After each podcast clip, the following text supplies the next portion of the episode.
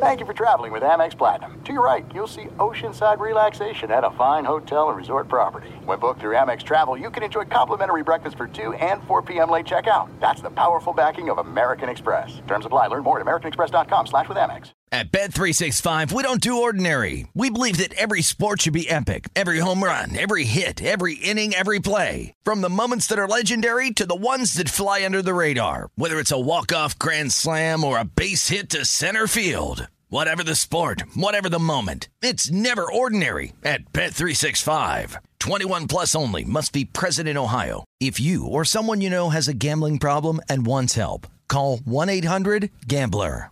I'm Diosa. And I'm Mala. We're the creators of Locatora Radio, a radiophonic novela, which is a fancy way of saying a podcast. Welcome to Locatora Radio Season 9 Love at First Listen.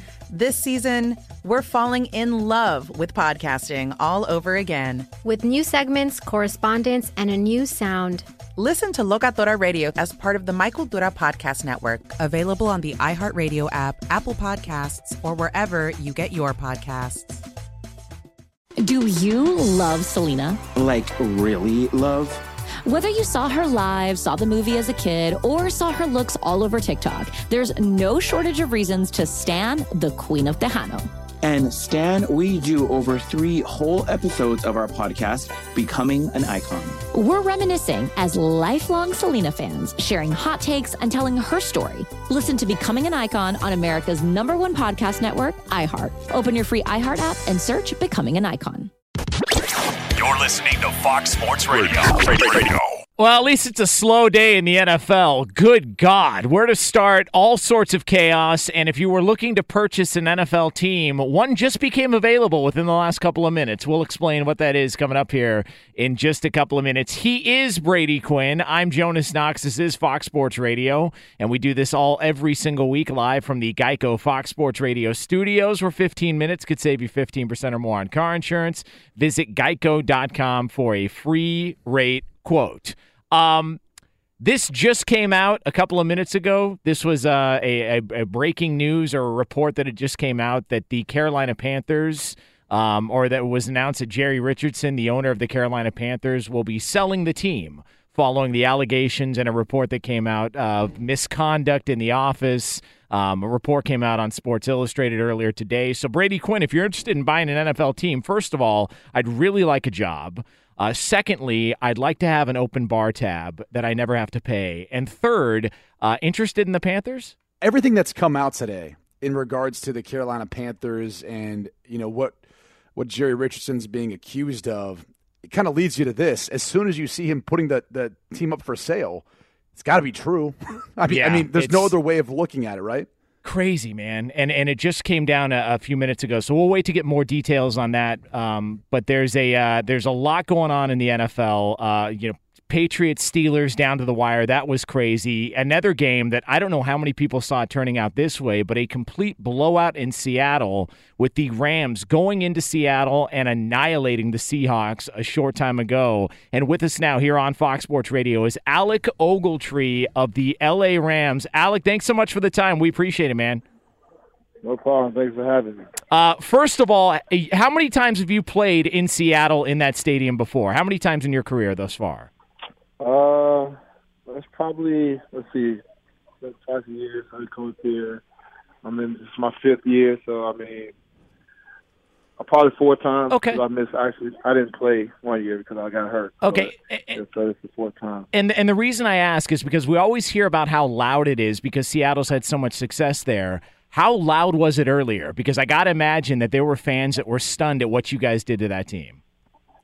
Yeah, it was pretty loud. It was loud at first, and then uh, I know when we went up and we came in for halftime, I heard a lot of boos going on and stuff like that. And then you know we kind of just kept kept our foot on the gas pedal and you know never looked back and never let up. So uh, you know it got kind of quiet a little bit for sure.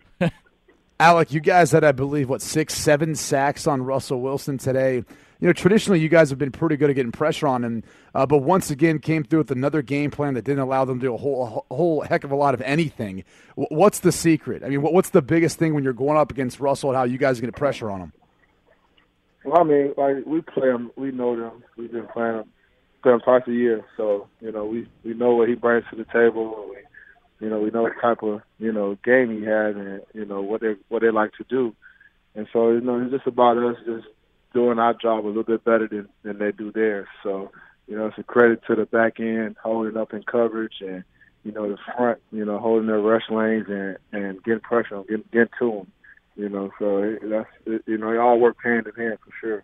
Uh, he is Alec Ogletree of the LA Rams with us here, uh, kind enough to spend a couple of minutes here on Fox Sports Radio. Jonas Knox, Brady Quinn with you here on FSR. Um, Alex, what was the conversation like post game last week? You guys uh, got a tough loss at home against the Philadelphia Eagles, a back and forth battle. Um, you know, a lot of people watching, paying attention because it felt like that was two of the best teams in the NFL, not just the NFC. What was the messaging this week from Coach Sean McVay and some of the veterans there, like yourself, about how to rebound in a big spot? Uh, I mean, it was just you know, it was one game we had to learn from our mistakes. You know, we we uh didn't do a lot of things we wanted to do last week to get the win, but you know, Philly did enough to for them to win the game, and you know, so we just wanted to come in this week and you know we still had all our same goals that uh, in front of us to accomplish, and you know we had to take it one week at a time, and this week was no different, and and uh, you know we just did a good job of you know, executing the game plan that we had today, you know. Alec, last one from me, man. Before we let you go, uh, just kind of curious, what kind of statement is this? Not not just to your own division in the NFC West, but just in the NFL. I think there's some people out there who are maybe are still hesitant to to get behind the Rams train right now. But what kind of statement Yeah. game was this for you guys? Uh, I mean, it's it's a statement that you know we we here to we here to play. You know, we definitely feel like we're a top team in the NFL, and, and uh, you know, any any given Sunday, you know, I feel confident. We feel confident in ourselves to go against anybody. So, uh, you know, we just we just have that mindset, and you know, we just got to continue for the next couple weeks here in, into the playoffs. So. He is uh, Rams linebacker Alec Ogletree. Thanks so much for a few minutes of your time, man. A big win, Rams over the Seahawks, forty-two to seven. Just wrapping up a short time ago. We appreciate it, Alex. Thanks so much. Thanks for having me. Uh, Jonas Knox, Brady Quinn here, back on Fox Sports Radio. For okay, there's you. You were telling me about this before the show, and and I want you to kind of explain your theory on this because there's sort of an analogy that is used in sports. It's kind of coach speak, and that was sort of showcased and exposed in this game. There's a a certain mentality that you hear about. Um, explain what you were talking about to me before the show, so that people can understand maybe why this shouldn't be that much of a surprise. What happened in Seattle? As soon as a player gets injured, and it could be one of the best players on a team, you know, typically after practice or if it happens during a game, after the game, the coach stands up in front of the team and he says, "Next man up." You always hear that phrase, next man up. They have a next man up mentality. Someone's got to step up and, and do their job and step into his place, try to find a way of producing. The truth is, you can only say that so many times. I mean, this is a defense in the Seattle Seahawks that was missing four Pro Bowlers. I mean, you just can't make up for that sort of talent when you're bringing guys in off the street, especially playing against a team um, like the LA Rams, who you know fought hard and, and, and played tough against the Seahawks earlier in the year when they lost that matchup. But that Seahawks team was dramatically different as far as their health compared to what they are now. I mean, they are a shell of themselves uh, defensively, and I think even special teams. I mean, Jonas, they, they signed some guys off the street who were all of a sudden coming in to play special teams for them. That's just not enough time uh, to be able to get in sync with what you're being asked to do. Uh, you know, setting up for a game plan uh, to go beat a team. There's just not enough time, especially if the guy hasn't spent the entire season or hasn't been on the practice squad or something like that. So this is a banged up Seattle Seahawks team. Uh, I, I don't care what anyone says. When you start to lose that many players, especially talented ones, you know, like the Seattle Seahawks have, and guys like Cam Chancellor and Richard Sherman and Cliff Avril, that it's going to come back to bite you. You know, those are the difference makers. Those are the guys who make those plays that determine winning and losing games at times. So, you know, people, coaches can say it all they want, and they could try to believe that and buy into that.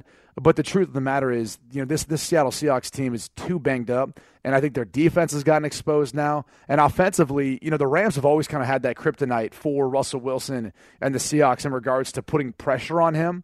Uh, and tonight was just more of the same. Even though they've made improvements or thought they did on their offensive line, Tonight was just more of the same of what I think we've seen in the past from this rivalry. Yeah, and it, uh, it it's funny because I was looking at this game before, just kind of okay. Well, this is one of the marquee games out there, and you're kind of doing some.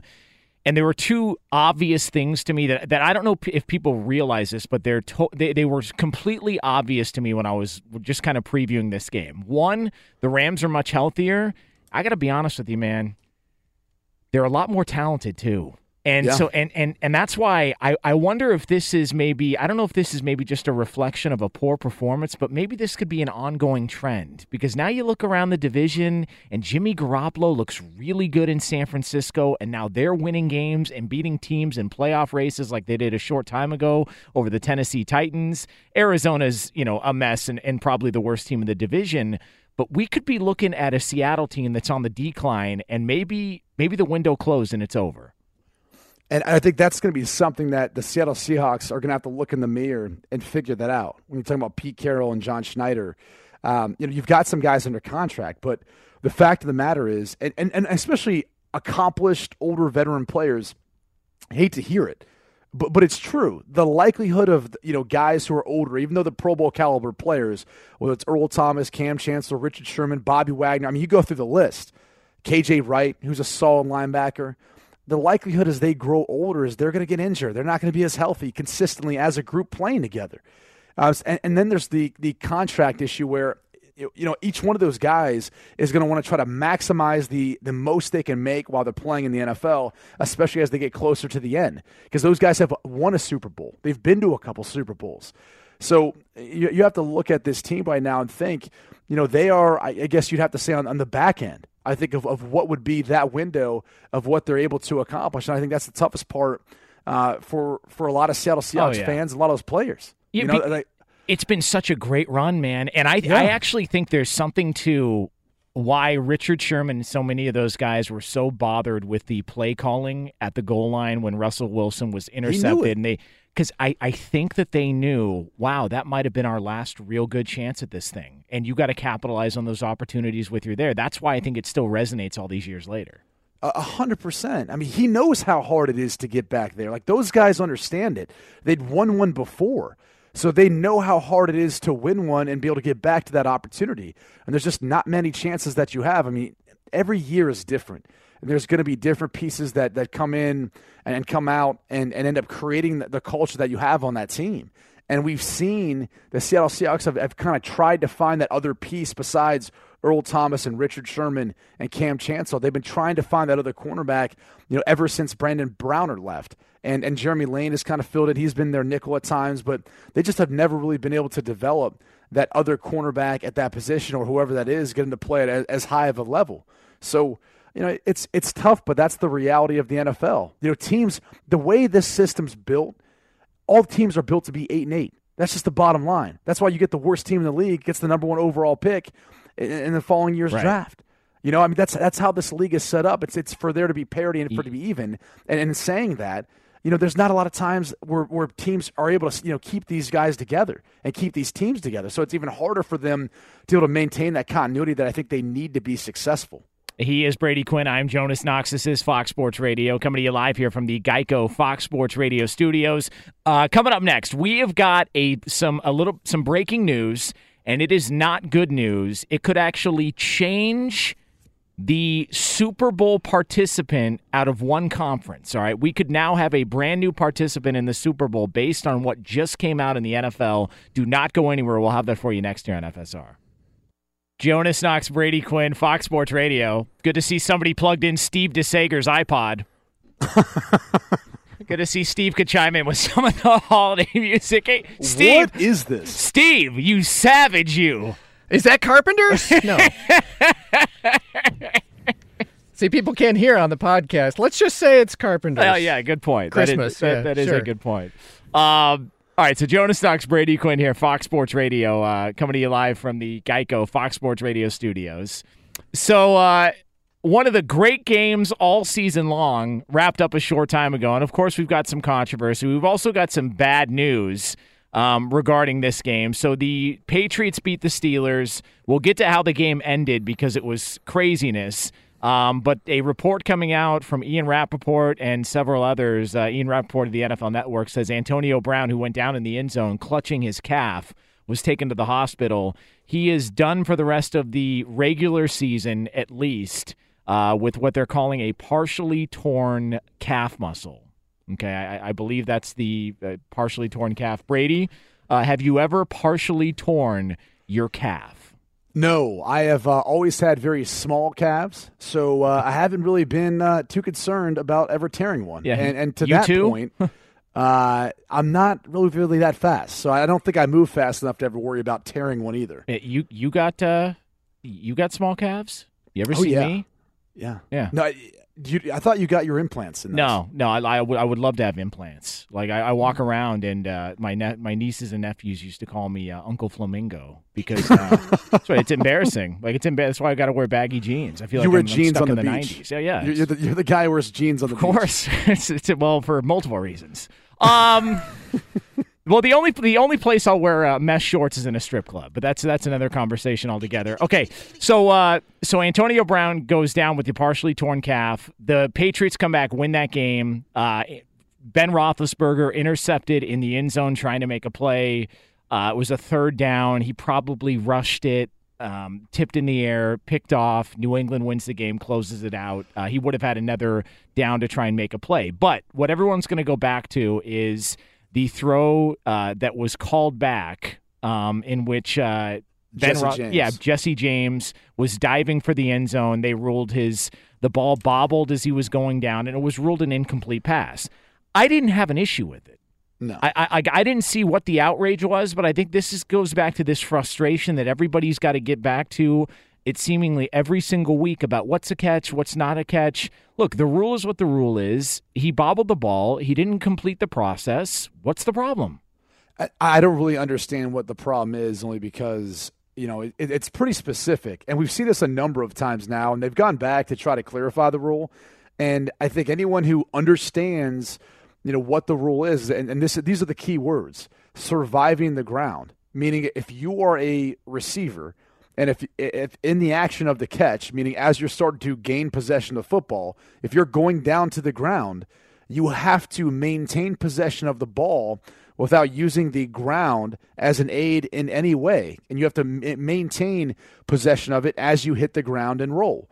And I know it's hard for people to look at that particular play because they're looking into Jesse James as he kind of turned and reached, but he knows better than that. I mean, in team meetings each week, typically you go through these sorts of plays of other teams. And as a head coach or as an offensive coordinator or defensive coordinator, they'll point out this is what they did wrong. This is what we're not going to do wrong. Like when we dive for the football like that, we're going to try to make sure we we gain possession of the football and we make sure we get our hands underneath. We don't allow it to, to bobble or come out, and then we'll look to try to make a move once we feel like we have possession of the football. So unfortunately for Steelers fans, as much as you don't like it, I- I don't know that I like it a ton. That's the rule. That's the letter of the law. So as soon as I saw that, you knew that was going to be an incomplete pass. Uh, well, Mike Tomlin, the head coach of the Pittsburgh Steelers, he just got done speaking with the media a short time ago. Here was Tomlin afterwards. Do you have a problem with Ben going forward in that situation? No. No, man. We play and play to win. That's what we do. I don't have HD and all of that stuff, so, um, you know, it's really irrelevant how I feel about it, to be honest with you. It's not going to change the outcome of the game. I'm not going to cry over spilt milk and all of that crap and talk about replay. I ain't doing it. Oh, good for him. There you go. I love Mike good, Tomlin. Yeah, dude. good for him. How, You know- how good is he? He just he's straightforward. Well, There's no BS, man. You know what I found wa- was so interesting about this before? I was talking with uh, with Payne from PayneInsider.com. He's the co-host of the Bet the Board podcast, and he's a he, professional sports better, NFL analyst. And, and I was asking him what professionals and what a lot of the gamblers and guys that were looking at this line because the Patriots coming off that poor Monday night game were a three point favorite in Pittsburgh. And I said, "Listen, what what is what are you guys surprised by the line?" And he says he says a lot of people were surprised by the number. They said the only reason if because if you stack up talent for talent, I mean, Pittsburgh's got more offensive talent than New England does. I mean, Gronk Gronk's was unbelievable down the stretch, but but better wide receiver, better running back, and at least a somewhat comparable quarterback. He said the mismatch is Tomlin against Belichick. that Tomlin just refuses to adjust. And I was I was see how fired up Tomlin was going to be for this game because this is now becoming a trend more people are talking about. I don't know if there's anything to it, but there's more and more people are discussing that when Belichick meets Tomlin, he owns him. Tonight, but I mean maybe not so much. Like if if, if Antonio Brown doesn't leave this game, I, I don't know that the Patriots win it. Right. And and uh, uh, that it feels like, but in the in the NBA, you can see a clear mismatch. Like like if, if one coach is better than another, there's a mismatch. Even though athleticism and who's got the best player usually seemingly wins, you can clearly see when one coach is better than the other. But is is that even is it possible though in the NFL where coaching matchups matter that much? Do you recall a time in, in your career where you knew you had the better coach and that was going to be a decided advantage for you going into a game? I, I, don't think I think you're making more of it than maybe it is. I think at times you see that, but like like in this case, I didn't feel like Bill Belichick had a better game plan going into this. Again, until Antonio Brown got hurt, then then teams had to adjust, things had to adjust, and I think that's where I'd credit Bill Belichick as far as what he did tonight. You know, defensively in particular, you know they had to adjust their scheme because if you saw early on when they were playing a lot of their single high man coverage, that safety was all the way over on that side of the field giving help to whoever was going to be end up being matched up on Antonio Brown, whether it was Malcolm Butler or whoever else. It was the majority of the time was Butler. But you know, it, it's tough then to sit there and say, okay, Brown's not in there. We don't know how they're going to adjust, but this is how we have to adjust as far as our calls down the stretch defensively. So um, I, I, didn't think there was nec- anything necessarily decidedly down the stretch. You know, I just thought the way the game ended up working out, it was kind of unfortunate because in the final moments, I thought not that Pittsburgh panicked. I just thought, you know, if you're gonna, you had the opportunity if, if you're Ben to call something besides the fake spike, right? And that that was it was kind of like apparent that was what he was trying to do. And at that point, just throw the football away. It's third down. Live to kick the field goal and go play in you know overtime. You're you're playing at home. It doesn't make any sense to me. So, and I don't, so I don't think Mike Tomlin had anything to do with that. Like to Yeah. me, that's more on Ben Roethlisberger and kind of his decision making in that moment. And whereas, you know, again, you watch Tom Brady or you watch the New England Patriots defense. I mean, it just it was flashes of the Super Bowl It's versus the Seattle Seahawks. Man. Like I, I don't know that there's been anybody better in that moment or anybody you trust. Like and, and he looks so calm. He like they he, he knows he's just so familiar with where everybody's supposed to be. And it's not like he's playing with a lot of guys who are either A completely healthy or he's spent a lot of time with. Brandin Cooks has been fantastic with them. Um, I thought they were even getting uh, was it Kenny Britt even caught a couple of passes and was getting involved in the game, but down the stretch like you give him time and you get him in, and he just out of the gun, he's unbelievable. Like have you seen anybody as good as him ever do it? No, and not at 40 years old. Like, like that's Crazy. the thing that I think I'm always shocked by is every time you see him step up or push up into the pocket to avoid this, these edge rushers, guys like Bud Dupree, uh, or, you know, TJ whoever else you want to make the case for. Like, like those guys are sitting there in their 20s. This guy's almost twice their age, and he's avoiding them, and he's finding ways of making throws. And I mean, how, how much can you say about Rob Gronkowski and the way he played down Oh, the stretch in that final drive? Like, I, I don't want to make too much of one player because this team won a Super Bowl without Rob Gronkowski, but he was phenomenal tonight. And that's maybe a little bit of a reason why on Monday night last week they struggled so much on third down. Like a, a full blown mismatch. No matter who they put on him, there was even a play where I think the uh, Patriots had it might have been a fourth, it might have been a third down or a fourth down in the second half, and you're watching it, and Rob Gronkowski goes out in motion, and he's got one on one coverage, and you knew immediately it's going to be a quick slant to Gronkowski, best guy's going to win, and guess what happened? He just caught it. Uh, the Steeler defender could do nothing about it, and it was a t- and all game long. Anytime they wanted to go to Gronk, down the middle or up the seam, on the sidelines, the two point conversion at the end wasn't even close. Like he's just a monster at tight end. I think the other thing you have to look at is remember that you see that catch he made coming across the middle Oh, when he went down low to get the football. so good. But but that's like that's the difference between the New England Patriots winning the game and the Pittsburgh Steelers. Yeah. Like Jesse James in that same scenario, you know, didn't have the mindset of just making the catch first and then worrying about it. I mean, he was so focused on making that catch, securing the football because he knew they were in position to then score. Like that's all that matters in that moment. You know, not looking besides you know the opportunity to make that big catch and get the additional yards. And this, those little small things to me is what makes New England so special. Like when you want to talk about the, the disadvantages or the advantages of a coaching staff, yeah. that's what Bill Belichick does so well. They do the little things that no one else wants to always take the time to go over or practice or work on. They do those little things all the time, every day, better than everyone else. Uh, Brady Quinn, Jonas Knox here, Fox Sports Radio. We do want to tell you about a good cause. It's uh, the Salvation Army. Love has an army, and you can join the fight. Help the Salvation Army fight for those in need all over our community this Christmas by going to foxsportsradio.com and clicking the red kettle icon to donate or call 1 833 SAL JOIN. That's 1 833 SAL J O I N. Coming up next, uh, we have got a key battle coming up in the NFL, okay? But it's not for what you think it is. We're not talking about playoff spots, we're talking about championships, surprisingly. We'll tell you what that is coming up next here on Fox Sports Radio. But for all the latest, it's a great Steve DeSager. Good evening, gentlemen. We have kickoff underway of the Sunday night game. Dallas at Oakland. Dallas seven and six. The Raiders record six and seven.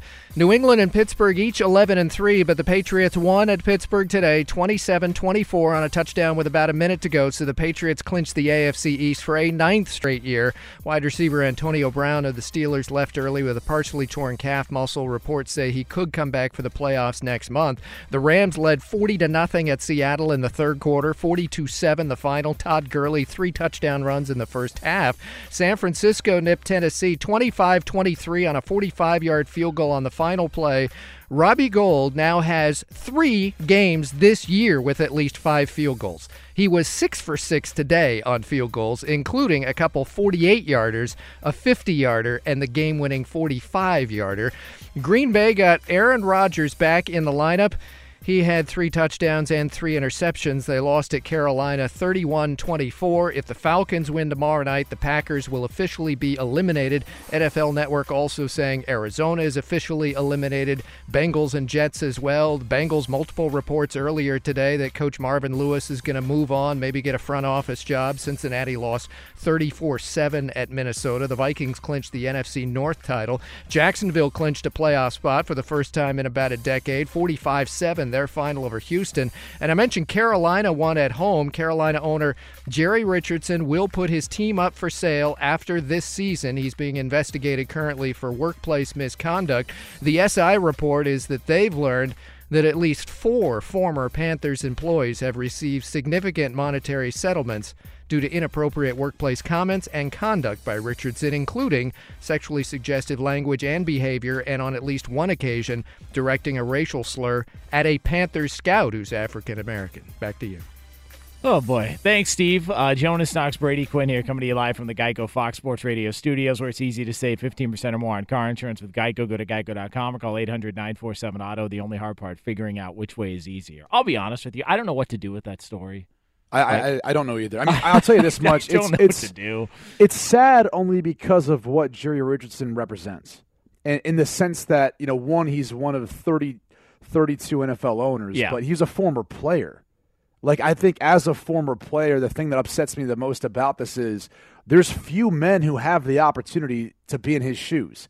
Meaning to have bought a franchise or to own a franchise and be able to be a part of that elite group in the NFL. I mean, it's just you don't you don't see that. And I think you know because of you know all this stuff coming out, and again, I, until we know what's true, until we know what's not, you know, I hate obviously, uh, you know, victimizing Right. someone before I know all the facts, and this is just coming out today. But it's just a bad example if it is true for all those players and guys who I think kind of looked up to him as far as what he's done with his career after playing the game of football. I have a, a buddy who's who runs a really successful company, and he's done really, really well, and to the point to where, and I don't want to name the company because if they find out that he's friends with me, then nobody will buy anything from the company ever again. Um, but he, but one of my dear friends, and he has said that after they sell the company and move on, he's a big sports fan. Uh, um, one of my dear friends, he has said that him and his partner, their goal and their dream is to own a professional sports team but he talked about how difficult it is to get in. It is so hard to to own one of these teams. Like you mentioned it, 32 owners in the NFL. You know how many people would love to own an NFL team? Like A how ton. many people Oh my like Ask uh, Donald Trump. oh. Ask John Bon Jovi. Uh, ask all Mark, the people Mark Cuban. Mark Cuban Yeah. tried to buy another to a baseball team, and I mean he couldn't get enough. Like so, it, is such an exclusive category to be in when you are an owner of a professional sports team. And I talked to my buddy about it. He's like, it is so hard to do, but that is my goal. That is my dream to do. And it's not just about the money; it's about how many things. You, like the the waiting list is so long. The fact that this guy has got to give that up to somebody now, give all of that up, and he's been been a successful owner for a long, long time. Just goes to show you one how serious the allegations are and maybe the evidence that they have, but also what today's climate is. And it's every day it seems like something comes out and, and you find out somebody did something in their past or they've got some skeleton in their closet. And and that's why when the story broke right as we went on the air, I'm like, I don't know what else to provide this story. Like I don't know what I what we can do to really give a good idea of what is happening or what happened there in Carolina with Jerry Richardson. Yeah, again, at this point, I, I don't think there's there's not much to elaborate on. I, I think the reaction by Jerry Richardson after the report Oh, yeah. initially had come out, um, that to me is, is pretty telling, and that's all you can really say at this point. Clearly, there's a lot of things that are true if if he's willing to say, you know what, uh, I- I'm I'm going to sell my billion dollar franchise because there are some things that are now coming to light, and, and I don't want to have to to live in that light right now. I'd rather just get rid of the team, you know, pass it on to someone else, and you know have to own up for my mistakes. If you even consider that being the case, right? I mean, Yeah. at the end of the day, if, if all these things are true, uh, it's it's incredibly unfortunate to say the least for all those people who are you know in, involved. Um, but you know he's selling a team for what a billion dollars. Yeah, that's probably what the sale of this team is going to be. I mean, he, he's still ending up with a billion dollars, two billion, whatever the sale price is. It's not like he's losing out, you know, that bad. Besides the the prestige of owning a team in professional sports. Well, I know, like out here, Donald Sterling in L.A. when he had Yeah, to sell exactly. the Clipper. I mean, first of all, the the Donald, the, one of the worst kept secrets. Steve DeSager's here, and Steve knows this because he's been covering sports in L.A. longer than any of us have been alive. And Mhm. Steve knows when the reports came out about Donald Sterling and how he was as the owner of the Clippers. You know who wasn't surprised? Everybody here in L.A. that's covered sports. Like, and everybody who has been a tenant in one of his buildings. Yes. I mean this like this stuff goes way back. So I wonder how many guys in the NFL, how many other owners in the NFL are seeing this news come out and they're going, "Oh god, uh, is there anything I need to be concerned about? Like is there anything I need to be worried about? Because if if these are just the allegations coming out on Jerry Richardson now, who knows how how long and how far back this stuff went on? I mean, it, it's God, it's just a, a rough situation. Um, all right, so uh, we said we didn't have a lot to offer it, and we just spent an entire segment on it. So I apologize for that lie. That was a full blown lie. Um, you've been lied to. All right, so that won't be the first time. we do you- it every Sunday night. Though. At some point in the show, we lie to the people. Unbelievable. Uh, all right, so he is Brady Quinn. I'm Jonas Knox. This is Fox Sports Radio, coming to you live from the Geico Fox Sports Radio studios. All right, so we've got to get to this. I teased it, poor radio formatics on my end, but I've got to get to it because there's a battle for a championship going on in the NFL, but it's a championship you've never heard of. We are going to debut that championship for you next year on Fox Sports Radio. Oh, God. Jonas Knox, Brady Quinn, Fox Sports Radio. What's wrong with this? Song stinks. I don't know. What, what do you think? It's it's Christmas time, Jonas. Yeah. I don't know. It, anything's better than uh, what I heard this weekend. I was doing a show this weekend, and somebody played a Christmas song, and I said as a joke, "Who's that Winger?" And they said, "Yeah, how'd you know?" Like, wait, Winger has Christmas music? Oh, everyone has Christmas music, man. It's like a it's a extra way of putting out an album, getting your fans to buy stuff, even though it's probably garbage. I don't know. Can we get Mariah Carey again this week? Because we were moving, moving and shaking, man. There's something about that so song. good. There's something about that song just revs my engine. I don't know what it is. What, which one? Um. Why do you do that to me? You throw me alley oops. She's so good, though. Oh, In yeah. all seriousness, like Yeah, she's great. she's awesome. Good singer too. Yeah. Um. All right. So uh, Brady Quinn, Jonas Knox, coming to you live from the uh, Geico Fox Sports Radio studios. There's great news. There's a quick way you could save money. Switch to Geico. Go to geico.com. In 15 minutes, you could save 15% or more on car insurance. All right. We've got. Uh, we have got an unofficial championship game underway, Brady Quinn. It is Sunday night football. Raiders hosting the Cowboys. It is the battle to find out which fan base is the most obnoxious. Who you got, Brady Quinn? Oh, eh, you know what? I think I got to deal with the Cowboys. Yeah. And the only reason is being this. You know, as soon as Zeke went out, there was all those people who Cowboys fans die hard, but they're all of a sudden saying Dak wasn't as good because he struggled for two games after you know Tyron Smith was out and he got sacked what a bajillion times versus Atlanta. Yeah. Like all of a sudden, Dak wasn't the same player because of it and because he needed Zeke. Like even Dallas Cowboys fans were saying it. So I'd have to give them the benefit of the doubt because you know they're a team that just seems to have too high of expectations. Their fan base does every single year. Like they can't be pleased with the fact that they've got their franchise quarterback in Prescott. They've got one of the best players in Zeke, and they've got some other young pieces as well on defense that are developing. Like maybe they don't win the Super Bowl this year, but uh, they the the future's bright for this team. It is. Um, and then uh, Dallas finds himself in a must-win situation because you had Detroit win. Uh, well, they basically had a bye week against Chicago. Uh, you've got Atlanta playing on Monday Night Football. Carolina won. Uh, we'll get into the Aaron Rodgers stuff, but the loss by the Packers was helpful. And then you've got Dallas tied with Seattle. So this is a this is a big spot for the Cowboys to be in.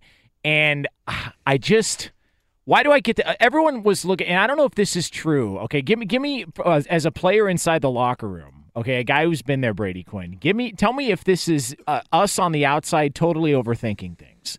So the narrative on the on the Oakland Raiders was if they couldn't get up for that game last week at Kansas City with an opportunity to try and get into first place in their division, what makes you think they're going to get jacked up for this game at home on Sunday Night Football against the Dallas Cowboys? And my thought process was, well, I don't know, because it's in prime time and everybody's watching, and you can spoil somebody's season. Like, like is that like whose whose whose analysis is more is more spot on there? The person who says if they couldn't do it last week, why would they do it this week, or me? I kind of don't think it's either. Thanks, Brady. That is awesome. What a good To- person. To Brady be Quinn, honest, like. I wish there was a third option because uh, this is how I feel. Like for a team like the Raiders, based on last week versus KC, and now looking at the slim, slim possibility they could go to the playoffs. It's it's more of this. Like if Dallas goes up by three scores, I don't know that many guys are saying like they're, they're caring as much about coming back into this game. Like I, I think if there's a big deficit, all of a sudden to a team that's got a losing record right now, a team that you know hasn't met its expectations of what they were a year ago. I think they all of a sudden don't necessarily fight the same way when they're down like that. You know, guys are more just saying to themselves, okay, I just need to get through this game healthy because we're not winning this one, finish the season healthy. I don't want to get put on IR, you know, still go to the Pro Bowl if you're a Pro Bowl, you know, players voting just finished for all that last week. So um, it, it, it's more of that in my mind. Whereas the, if the game gets out of hand, I don't I don't know that you see the same sort of effort because you know, each week before the game, I mean, you're still got to do your job. You're still getting paid.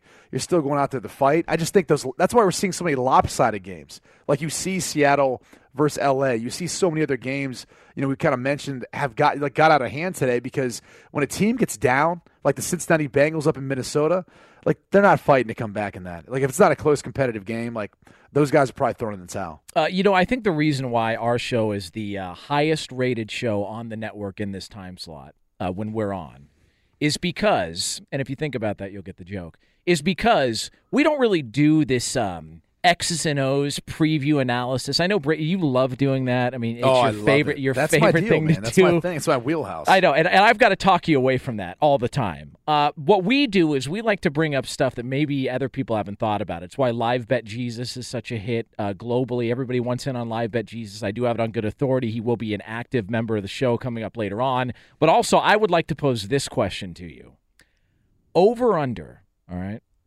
five and a half videos of fights in the crowd by the time this game is over. Over under Oh, five. over, over, Yes.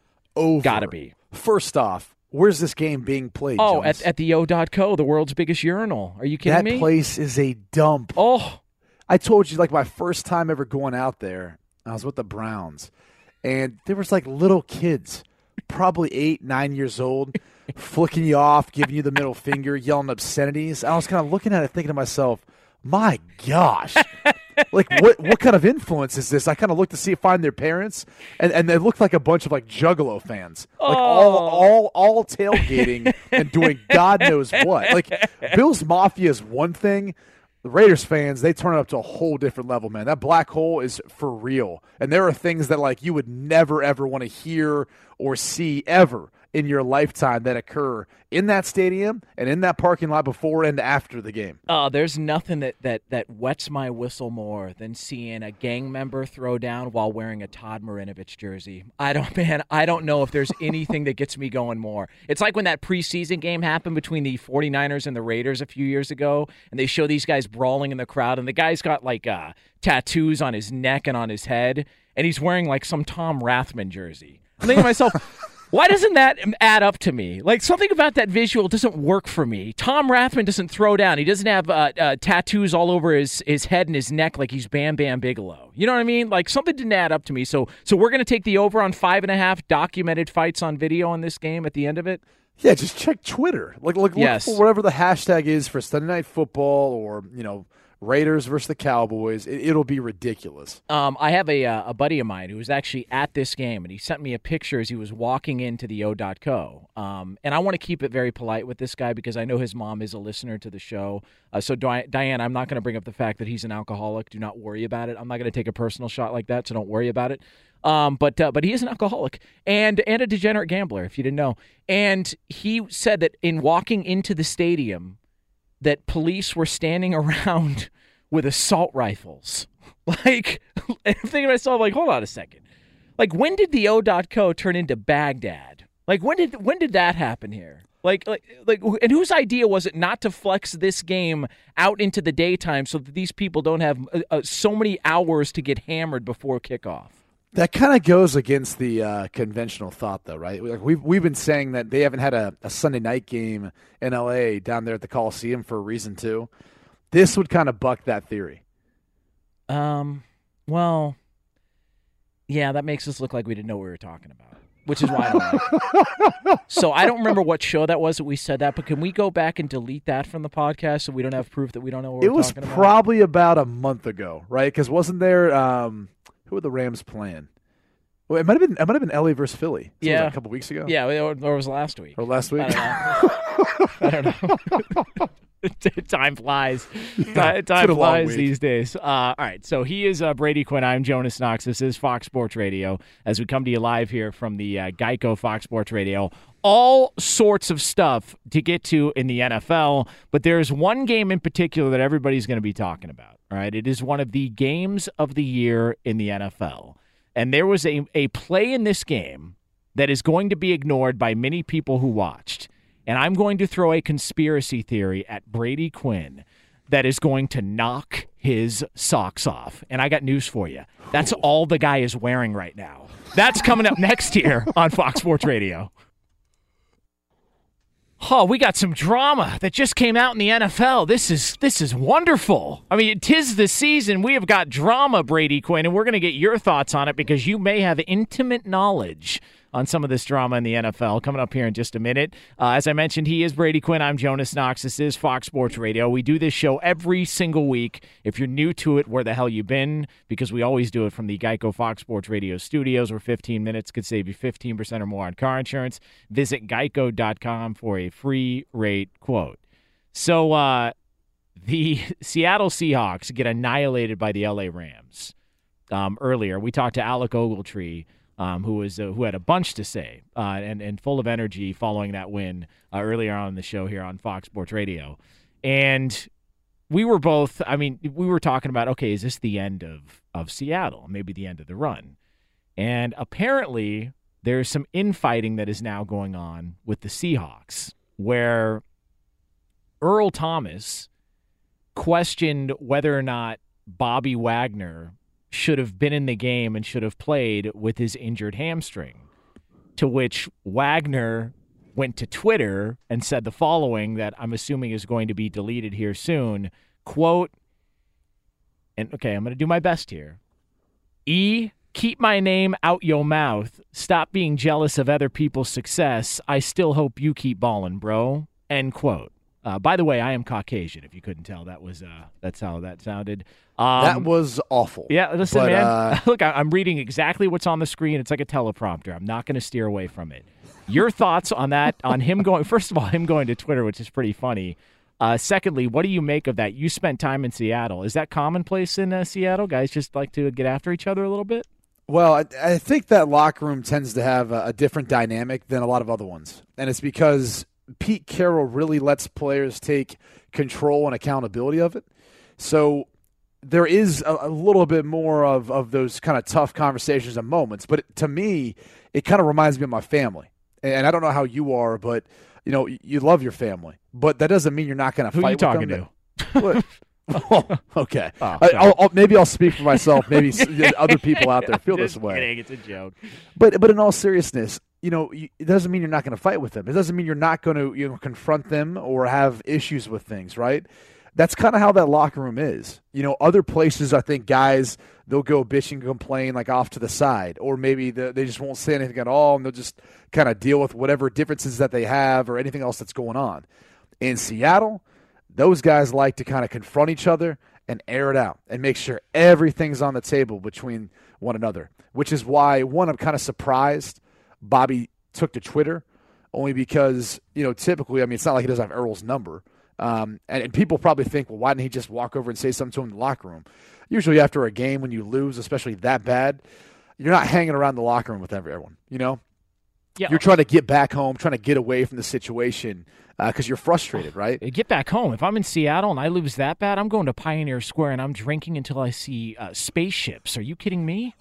or just see the. Space Needle. But either either way, either way, the whole point of it is like it's a different team. Like they handle things in a different way, a different manner. I mean, how many times last year do we recall, you know, seeing Richard Sherman get upset on the sidelines?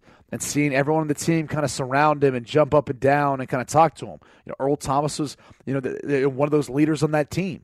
You know, he's going to be a vocal guy, a vocal, you know, a, vo- a voice in that locker room. So was Bobby Wagner. So it's just kind of surprising that he more took to Twitter in my mind, only because you know that's a it's a different environment. Like probably the most unique locker room that I was ever a part of or was ever around. That I think it tends to work. But again, there's got to be resolve. Like those guys are going to have to figure out a way of handling things between one another. And here's the hard part: that is a locker room full of alphas. I mean, that's what the NFL is comprised of. Uh, it is a survival of the fittest, man. When you walk into certain rooms, and I don't, it's, it, this is how I compare it. You ever walk into one of those bars where you just kind of get the feeling that like every one of the dudes is kind of looking around, like wait, kind of sizing everyone up. Like if there's if there's Of a fight that breaks Yeah. out, like they're sizing everyone up. Uh-huh. That is that is like that's kind of how that locker room is in the sense of like. Don't get your mind out of the gutter. I know exactly where. As soon as I said sizing each other up, I knew exactly where you're going to go with Uh, that. listen, I, I don't want to speak for anybody else, but uh, as I've told you before, the move is, uh, you know, if you're in a trough, you just say, uh, "Hey, get a load of my new watch," and you see who actually looks. you know? I, I knew we couldn't have this conversation. I, I knew at some point it was going to go here, and we couldn't have this intimate conversation. All right. Um, but no, Um, I know what you're saying, A- and and by the way, that bar is called Sharky's in Newport Beach, where every guy, uh, where where every guy is looking to throw down. I, I know exactly what you're saying, and and but you've you've you've talked about this before, how it's just a different. Like that locker room is just different than everybody else, right? Like it's just not normal. And and I think you know in in you know not again not trying to read into the situation like I have intimate knowledge on on those two and what they're thinking, but you know it's it's probably a scenario where look Bobby saw it, he wanted to address it because both you know that's something that you know is going to be public from what Earl what Earl Thomas said. So he knows that the fastest way he can address it publicly is by putting out something on Twitter like that. And whether that's right or wrong, depending on you know your take on what you'd want to see from your teammate, uh, it's it's how he's chose chose to handle it. And I, and again, I'm sure they're going to find some sort of resolve. You know, once they go in and watch the tape together, once they have to address one another. But you know, in a season like this, man, you never know. Like sometimes there could be some fireworks first before this thing gets settled. um, Earl Thomas. Here were the initial comments that that caused the response on social media from Bobby Wagner. Here was Earl Thomas. How, how limited do you think Bobby was, just from your observation? I, I have no clue. Um, but you know, you normally see Wags, you know, tech, running from side, sideline to sideline, and uh, he, he just couldn't he couldn't do it today. Uh, but I, I think he just waited a little bit too long to take a step out. Your coordinator got after you pretty good on the defense, pretty good on the sidelines in the second quarter. What was the message there? What were you Oh. trying to give? I didn't hear that. Uh, I didn't hear it. Yeah, and uh, and apparently there was also uh, other comments from him where he said, "I believe the backups could have done just as good." Um, Which so- again, I think that's more people making more of it. You know, just being around Earl a little bit. He's not that type, man, to attack his teammates. He's really not. And I don't. And I don't. I don't listen to that. I don't hear that because you can read a headline, right? And it can be misleading if you don't see tone. Like that's the problem I think with our culture more than anything else is, you know, we see a headline and we automatically think we know exactly how that person said it. No different than emails or text messages, right? Where people all of a sudden read in between the lines when people are short or they're more to the point and there's not as many pleasantries. People always, you know, ta they they take that as being rude, right? And and like just to apply it to this situation, that's not how Earl Thomas is. Like he's not one of those guys that attacks his teammates at all. Yeah, I think he, he understands Bobby Wagner how hard he works and what he does day in day out. So so again, they, like that's how they address things. They tend to speak their mind in that locker room, and they tend to be open with one another. Uh, it'll be interesting to see how things continue, but it may be just more of a sign of the frustrations of this season for Seattle. Uh, let me ask you this. All right, because there's been stories that have come out of that locker room before, and I'm not even going to get into the whole, uh, you know, Golden Tate and uh, Russell Wilson's ex-wife. I mean, you can Google that and you can do your research if you want. I'm not going to go there with you, but I want to know this: there was a story that came out that before the Super Bowl, maybe the night before the Super Bowl that they won, that Percy Harvin punched somebody, whether it be Doug Baldwin or Golden Tate. Is there any truth to that rumor? I have no idea. I mean, Come I, on, I wasn't, man. I wasn't there at that, man. I, I wasn't there with the team. All right, pretend we're year. off I the air with the tell me. Rams that year. All right, I, I, just I pretend would not know because again, it's a unique setting, a unique locker room. It's it's you know no one's no one's going to out anything like that that ever happened. Okay. especially especially for a team that won the Super Bowl All that right, year. then let me ask you this: Would it surprise you if you found out that Percy Harvin knocked out either Golden Tate or Doug Baldwin? Uh, I'll, I'll put it this way: I, I'm never surprised. I wouldn't be surprised if, if, if you know some sort of fight ensued between players, you know, in that locker room, only because you know things can tend to get heated. And like I said before, uh, the way that entire organization is built, Jonas, is all based on the premise of competition. Yeah. Everything you do is a competition. You're always competing against everyone, everyone, and everything you do. So because of that, like you've got ultra competitive players in there, guys who's got chip on their shoulders, who are, are trying to prove that they're the best all the time in everything they do, and like they they tend to communicate a little different with one another. So if if guys ended up getting heated and there ended up being a fight that ensued from that, that would definitely not shock me in that locker room. But again, that's that's not saying that um, it's that happened in that particular case. I'm just saying like that's a different that's an entirely different locker room than some of the other ones I've been in that are much more laid back. And, and look, maybe they're onto something, right? Because they've been extremely Oh, of successful. course. Yeah, no. And but when did you when you first got to Seattle? When what was the first moment or the first incident that you watched, or maybe the first the first sign that indicated to you, wow, this is completely different than any place I've ever been in my career?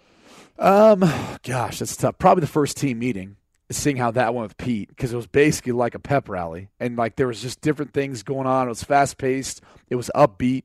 There was like a competition. Guys were, were shooting basketballs in the team meeting room, uh, and, and there was like a competition based on that. And then as soon as you got out for a walkthrough, like they were walkthroughs, man. Guys were competing with just t-shirt and shorts on and whatnot, going up against one another in in like the off season for a what supposed walkthrough. I mean, I was like, how are guys supposed to get open on offense if, if the defense is playing like that? Like our guys need to be running full speed then.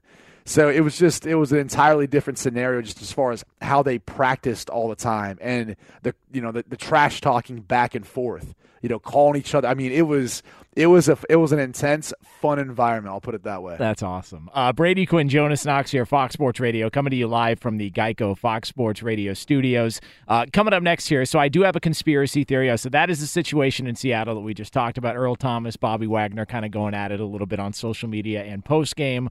Um, there's a situation though that I'm going to try and stir a conspiracy up. And Brady's going to do what he normally does. It makes me feel like an idiot on national radio, but it's fun because uh, it makes me feel alive, man. So uh, we're going to do that next year. A conspiracy theory I'm going to try and stir up to see if I can convince Brady of. That's next year on Fox Sports Radio. Jonas Knox, Brady Quinn, Fox Sports Radio. Um, all right, so here's what we're gonna do. I'm you gonna try this and song right now, don't you? yeah, because it gets me depressed. Uh, it just Really? like I here's what I picture. And by the way, if you're listening to the podcast, Tough Balls, think of it. What's the name of this song, Bobo? Oh, this is uh Jon Bon Jovi. This is Bon Jovi. Yeah. This is Bon Jovi. Please come home for Christmas. Okay. This makes me think of a guy sitting at the end of the bar. And Yeah. he's and he's got the Drinking little, by himself. Yeah, a little straw on the drink, and he's he's, he's got the Santa hat on. and he's spinning the ice. Yeah, he Hasn't shaved yeah, oh yeah, days. yeah, and he's spinning the ice around in his uh, in his fifth Jack Daniel's straight, or it's probably well well you know Yeah, well a well whiskey at drink. that Come on, point. man. And he's thinking about man, I could still be married if I wasn't such a degenerate gambler. Like that's that's what I think of when I hear that song. So you're having like flashbacks. Is Yeah, pretty much. Yeah, Yeah, okay. that's- pretty much. Yeah, I, I listened to that on the way in. That's what I got ready for the um, by the way, by the way, that uh, that that pleasant sight uh, makes me think of one thing: the Salvation Army, because love has an army, and you can join the fight. Help the Salvation Army fight for those in need all over our community this Christmas by going to foxsportsradio.com and clicking the red kettle icon to donate, or call one eight three three Sal Join. Uh, How about that? An unbelievable transition. professional- Smooth as sandpaper. Professional transition there. Wow. Man, that's how it's done.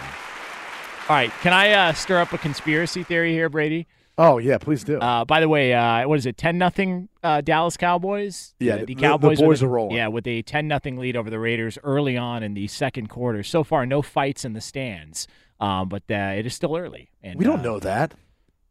Yeah, could, yeah, that's true. Uh, I mean, maybe there was, uh, maybe there was uh, a brawl in the state. Well, there probably was, but we won't Yeah. know until uh, until later on. Um, all right, so here's my conspiracy theory. So in the Steelers Patriots game, in which the Patriots won the game uh, on a Roethlisberger rushed interception that was tipped in the air uh, in the end zone at the end, there was a play in which Juju Smith-Schuster caught a crossing route and went up the sideline untouched and got like 60 something yards on the reception.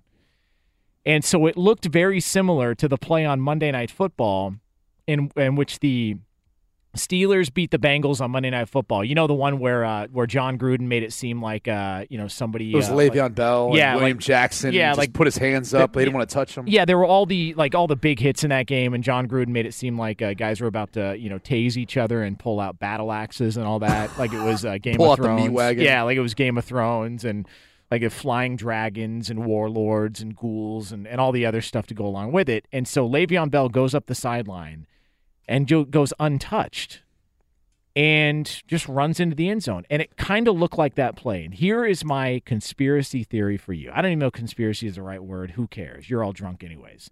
Here's my here's my theory. I think that because defensive players are so worried about getting either fined or getting flagged for big hits that when a guy goes towards the sidelines and Le'Veon Bell and Juju Smith Schuster maybe slow up like they're going to go out of bounds, defenders pull off. And that's twice that the Steelers have used that rule against defenders to gain extra yardage. How about that? Yeah, I just uh Yeah, but I, I, I kick my feet up here. Go ahead and kick my feet up here. I uh, I I don't see how that's like the play versus the Bengals is anywhere near or close to what happened in today's game, and here's why. Uh, for starters, I mean it. Oh my God, Marshawn Lynch just killed somebody. I swear to God, he almost killed that guy. Chidobe Oh Awuzie, he, he's a rookie. God. That is that is he'll remember that for the rest of his career. Is that the guy from Colorado? yes, Oh he's a my very good God. corner, but oof, He, he he thinks he thinks he's from uh, Tibet now. He oh my God. talking about scars. Okay. my goodness, Uh, that is bad for the radio audience. Just look up the Marshawn Lynch play uh, if you want to know what we're talking about. Um, so, so, anyways, look, these two plays have nothing to do with one another. Uh, for starters, Cincinnati was playing zone coverage. Okay, so they had two defenders that had the angle on Le'Veon Bell, and as he started to run up the sideline, they both kind of let him go, thinking that he had been he'd stepped out and he wasn't in all that. With Juju Smith-Schuster in today's game, New England was playing man to man. I believe it was Eric Rowe who got beat, and basically the rest of the defense, besides the two deep safeties, uh, who are the deep halves of the field, who were trying to come up and make a tackle. They just took bad angles. No, no one necessarily like put their hands back or were afraid to hit them. They just they tripped over each other. There was a couple missed tackles, a bad angle, and all of a sudden it ended up being a big play. Uh, but I, don't think I think that's the last thing that goes through these guys' heads. To Okay. be quite honest with you, Now, do I get any credit at all for trying to stir up a potential um, interesting take? I don't know if I'm, take is the right I'm not word. even sure why. Yeah, I'm not even sure why. Like a, a defender would be that concerned. Like in the case of Le'Veon Bell, that was a little bit different um, because of how close he was, and, and it was. Then he started to run, continue to run forward. Like Juju Smith-Schuster wasn't really that close to the sideline that. Uh, that made you think that he had stepped out. Like those guys were chasing him basically at that point. Once he got close, Well, do you think that? remember when quarterbacks when the slide rule came in, eh, there was there was been talk that sometimes maybe quarterbacks. I don't. I, I'm trying to remember. Maybe it was Brady that they they would pretend like they were going to slide and then they would not slide and continue forward. And there were some defenders that felt like quarterbacks were using the rule to their advantage. Do you think any of that goes on? Because I can I can I can recall that being a bit of an issue for some defenders years ago. Yeah, I mean, I I know of defenders have had issues with in the past. I mean, heck, even this year against the Baltimore Ravens when Kiko Alonso Oh, took yeah. off Joe Flacco's head. You know, the, my, my justification for why Kiko Alonso didn't, you know, get a suspension and wasn't punished in a harsher manner is because of how slow Joe Flacco slid and then how late he slid. Like in replay, you can make it look egregious. But actually, when you watch it in real time, you're like, eh, that's actually not that bad. But yeah, so to your point, I don't know that Joe Flacco consciously did it. Like he wanted to get his bell rung and his helmet knocked off and to be concussed for the rest of the game. I just think it's how it kind of worked out. And after the fact, I think most teams or players, you know, try to look for the benefit of the doubt. Okay, what's if I'm going to grant you the ability to change something in the NFL that people have got a lot of issues with? Because also in that same game, the Steelers and the Patriots, Jesse James, uh, a touchdown that was ruled on the field was called back because he didn't control the ball as he went to the ground. The ball hit, moved in his hands. I thought it was the right cool right call based on the rule, but this is going to be like and people are outraged. And it seems like every week we have this conversation. I have no idea what a catch is whether it's zach miller catching a ball in new orleans and his leg almost falling off and then setting the ball down and it didn't count or calvin johnson years ago or dez bryant in the playoff game. Like i think i kind of know what the rule is but then you saw in the panthers game there was a, a catch made in the end zone. It was called no touchdown because he re gathered the ball. They said initially when he was out of bounds, but then they ruled that both uh, both butt cheeks went inside and landed in the end zone, and that that is that is true. I'm not just saying that to That's to- Dominic to- Byrd's catch. Yeah, yeah. Both Like, both buttocks were clearly in, in the end zone when he gained possession of the football. There, there is too much detail into every, and, and I know they want to get it right, but it's why, like, I kind of support what Bill Belichick said a couple of years ago at, at one of the owners' meetings or one of those meetings they had together in, in the offseason, where Belichick said, if we're going to challenge certain things and you can only be able to challenge this and only be able to challenge that and that's not reviewable, why don't we just make it to where you can review everything or nothing at all? And I'm totally on board with that. Because like like why can't you review whether or not um you know uh, if somebody gets called for a penalty, why can't you review whether or not there was an actual penalty? Like like why don't we just make everything reviewable and, and stop with so many details? It just confuses everybody. I, I'm with you on that, and I think there's a lot of, of validity to what he's saying. The problem is we would have a 15 hour game. Like we'd be still talking about the one o'clock games right now. Uh, now we could put a limit on that, um, but I think once you start talking about how it affects the game, the pace of the game, which is one of the biggest concerns for networks, biggest concerns of the league, that's where I think they, they kind of look at how the game's played. They look at the review process, and they're looking for ways of expediting the review process. That's why they've gone to a centralized system in order to help potentially make some of those calls the correct call. Regardless of how people feel about Jesse James, you know, incompletion or, or catch, depending on if you're a Steelers fan or not, at the end of the day, based on how the rule's written, it's not a catch. I mean, it's it's. I feel like it's actually pretty definitive now. Where in the past, you kind of said, ah, I don't know how I don't know how this is going to go. Like I'm actually surprised that it took Romo and, and Nantz that long to come around to what exactly they were looking at. Like right when that play happened, I, I, I looked at my wife and I said, that's going to be that's going to be overturned. But that's most likely going to be an incompletion. And and somehow New England's found a way once again to put themselves in a position to not only win the game but also cover, which uh, we we didn't Oh. talk about earlier. But how amazing is that? Oh, be still my heart. Was that a gambling reference, Brady Quinn? Oh my gosh. Just saying, it was a little bit crazy how that Ah. all worked out, and and I I guess the powers that be could have. Could make the case if you're a true conspiracy theorist that you know I don't know maybe Um, that catch or non-catch would have impacted that uh that's that spread. Uh, is Bill Belichick, and I'm just going to ask you this because it's going to set me up for a recommendation for Bill Belichick. Is he the greatest head coach in the history of the NFL? I I think so. Okay. Um, if he's ever going for two points again, uh, just do that exact same play he ran to Gronkowski at the end of that game because that might have been the biggest mismatch I've ever seen in the history of the NFL. Like, I, I, honest to God, it was like Andre the Giant uh, dunking on Verne Troyer. There, there was no shot that that Steeler defender had to make a play, none whatsoever. A complete Usually we have. Andre the Giant weigh in at times. We do on our show. Yeah, we do. Although he, uh, I think he's recovering from uh, shoulder surgery and uh, Yeah, over in, Europe. Yeah, he's still over there Yeah, in Germany or wherever they go for yeah, that. he is. Andre the Giant, Yeah. who sounds just like the quarterback for the Indianapolis Loves Colts. oranges. Yes, he sure does. He absolutely no, but does. I- that that should be their two point play every single time. Every And- and what- time.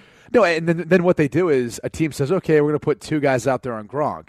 Well, guess what? That's when the New England Patriots just run the football because they're going to be a, a player short to stop the run. So it makes it even easier for them to run the football in. Like you literally can't win. Uh, that's why obviously having Gronk back was a huge gift for them today. Uh, Brady Quinn, Jonas Knox here, Fox Sports Radio, coming to you live from the Geico Fox Sports Radio studios. Uh, there was something that happened in, in an NFL game that I promise you, you're never, you won't hear this talked about on any other show the entire rest of your week. Nobody will talk about it but this show. So if you want to be a part of history, don't go anywhere. We'll have it for you next. But for all the latest, we've got Steve DeSager. And a uh, Belichick greatest coached ever reference. I must therefore say, Vince Lombardi did coach in this league, people. So it's not black and white. He might be. Yeah.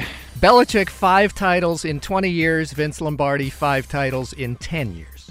Just yeah, yeah, but Were they was wearing face masks back then, though, Steve? I This mean, is what- 1960s. This is not ancient history. and there was there was a major half a century ago. Yeah, and there was a major PED issue back then, so I, I'm not willing to give up. You guys full are lot of hopped up on greenies Yeah, and all on. sorts of things. Come on, Whippets. Steve. Belichick 740 winning percentage with the Pats, 750 winning percentage with the Packers with Lombardi. It's just not cut and dry. DeSager, That's come all on, I'm dude. saying. You can't tell me there's not better competition in today's league. No, with back then. expansion, you could make the case there's worse because the talent is not as concentrated. No, No, the uh, players are so much better. I, I guess The we know. players are better. I'm- we're not, that's not what we're talking about. I- if I- there's double the number of teams, that there's not as many good players per team I, I, potentially. I get. I Could guess you make the case though, DeSager, that's harder to win a Super Bowl with more teams and more competition? Yeah, uh, why- why- fewer rounds equals equals. You're right. Yeah, wh- By the way, why is Steve DeSager the Earl Thomas of this show? Like trying to throw us under the bus like this? This is this is ridiculous. Because I'm busy watching this whatever Raiders Cowboys game is being called. Holy cow. Do you know that the Raiders, when they were down 10 nothing early second quarter, it was 11 first downs to none, Dallas at the time, and 153 yards to seven. In fact, on the first six plays for Oakland, seven yards and three penalties. And now five minutes to go in the first half, still 10 nothing Dallas. And by the way, for those who haven't heard the pool reporter that got to the referee in Pittsburgh, the play you were talking about, where the Steelers thought they had the go ahead touchdown late, they eventually lost to New England. Tony Corrente said, in order to have a completed pass, a receiver must survive going to the ground, as you said. And in this case, the Pittsburgh receiver had control of the football, but he was going to the ground. And as he hit the ground, the ball began to roll and rotate. And the ball hit the ground, and that's the end of it at that point. End quote. I think that's actually one of the easier calls that they've had as far as a catch non-catch call. Like, Well, and it's because they had a good angle Yeah. of it, right? I mean, they, it was definitive. You can clearly see the ball adjust in his hand and hit the ground. So the final score was 27 24 New England winning at Pittsburgh. So the Pats clinched the AFC East for a ninth straight year and 14 of the last 15. The TD pass that the Steelers thought they had was on first and goal after review reversed. Ben Roethlisberger then, a couple plays later, threw an interception in the end zone in the final seconds on third and goal. So a three point Patriots win. And Antonio Brown of Pittsburgh left early with a partially torn calf muscle. Reports say he could come back for the playoffs next month. Rams are 42 to 7 winners at Seattle. They've all but clinched the division. They lead it by 2 games over Seattle with 2 games left. San Francisco's Jimmy Garoppolo has won 3 straight. He had 381 yards passing and a touchdown at home today, beating Tennessee 25-23 because of Robbie Gould who went 6 for 6 on field goals, including a 45-yarder on the final play. Minnesota won to clinch the NFC North. Jacksonville won to clinch a playoff spot. Carolina beat Green Bay. Aaron Rodgers, three touchdowns, three interceptions. And Carolina owner Jerry Richardson will put his team up for sale after this season. In the NBA, Cleveland won at Washington. LeBron James a triple double for a third straight game, and he had 15 assists tonight. Back to you. Thanks, Steve. Uh, Brady Quinn, Jonas Knox here, coming to you live from the Geico Fox Sports Radio studios, where it's easy to save 15% or more on car insurance with Geico. Go to geico.com or call 800 947 Auto. The only hard part, figuring out which way is easier. All right, so Brady, you uh, you mentioned how part of the reason that they don't want to ha- be able to review everything in the NFL is because they don't want a 10 hour game. Yeah. Now, I need to get your expert inside information on this, okay? Because there is no other show on the radio that is going to talk about this. Okay, that is how important this is. How what's the difference between halftime calling a college game and halftime calling an NFL game? Yeah, well, there there's a couple things. The first thing you're going to notice though is how much faster the halftime is at the NFL game. Right. Like I, I believe they cut off five minutes, and buddy, they roll that clock right away. Yeah. Like there is no break whatsoever between when halftime starts and when they actually start the clock in the stadium to start halftime. Like in college, it's it's not as strict. In the NFL, it is efficient. It is a very very fast, uh, fast paced halftime, if you will. Okay. Now the reason I ask that is because I noticed something when I was watching the Steelers Patriots game. Yeah. From uh from earlier today. As they were coming back from the half, Jim Nantz was sort of giving a quick recap and telling everybody we'll be back. And see if you noticed what I noticed the first time I heard this. This is courtesy of CBS. So the Steelers lead it at halftime as Roethlisberger's thrown two touchdowns. This one, the touch pass to Bryant. The second half is coming up. You're watching the NFL on CBS. That guy just just finished eating. He just finished eating. I swear to God, you listen to that again, and you even talked about this last week when you were in in Cincinnati. You you, Yeah. you didn't have time to eat, right? No, no. Like there was too long of a line. Obviously, the the biggest thing is eh, the bathroom. If you don't have a bathroom in the booth, it can be tough sled, man. Because now you're waiting in line with everyone else, and especially depending on what the bathroom situation looks like. If it's a trough, maybe Mm. it's not. Maybe they're one hitters. You, you don't necessarily know.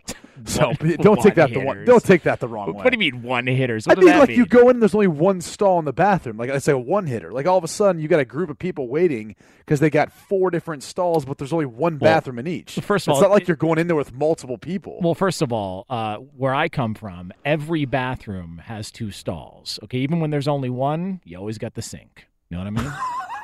Look, like emergencies. Have you gotta- imagine though? Like someone walks in, someone's in the stall, and I'm I'm sitting there just. It, it, Doing my business in the sink, like- and someone from like the, the Cincinnati Enquirer is like, "Oh, uh, by the way, there's a lot of action at halftime this game, even though it wasn't that great of a game."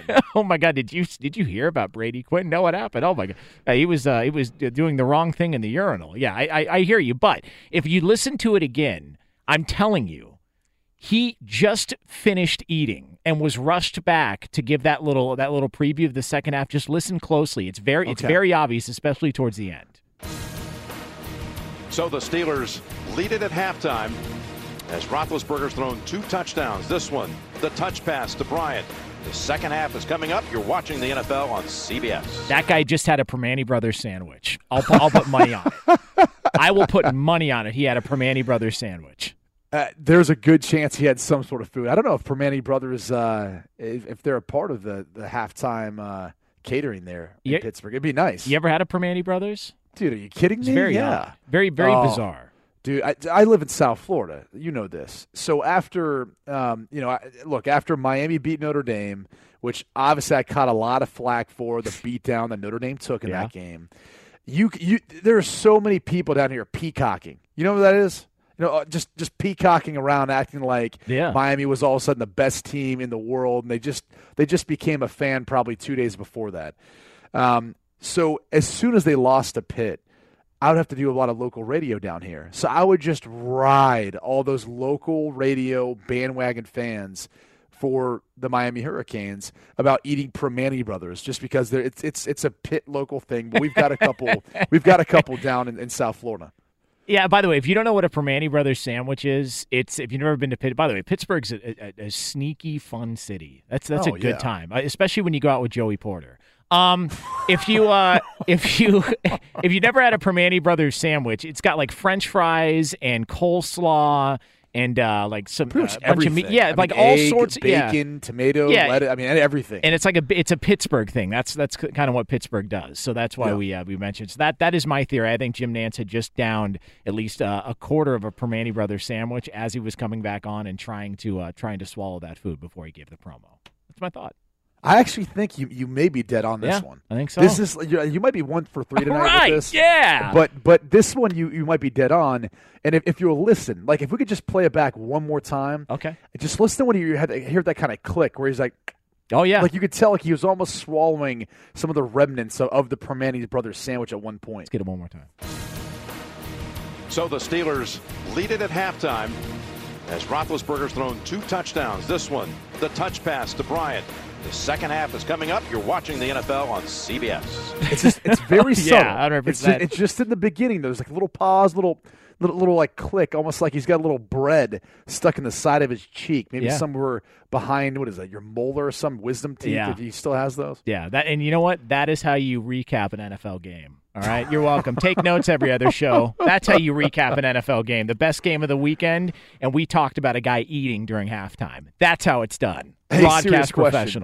Does Antonio Brown does he deserve to be in the conversation for MVP? Like you talk like one one of the- one of the dumbest. Can we talk about that when we come back? That that Yeah, whole sure. argument pissed me off because that's one of the dumbest things I've ever heard. Okay, Really? yeah. I think you can make a case. We'll talk about it when we come back. Okay. Uh, he's Brady Quinn. I'm Jonas Knox. This is Fox Sports Radio, coming to you live from the Geico Fox Sports Radio studios. Coming up next, you won't believe what Brady and I are going to talk about. I think it's really dumb, and it's an NFL story. next on FSR. Oh gosh, the best. Oh, man.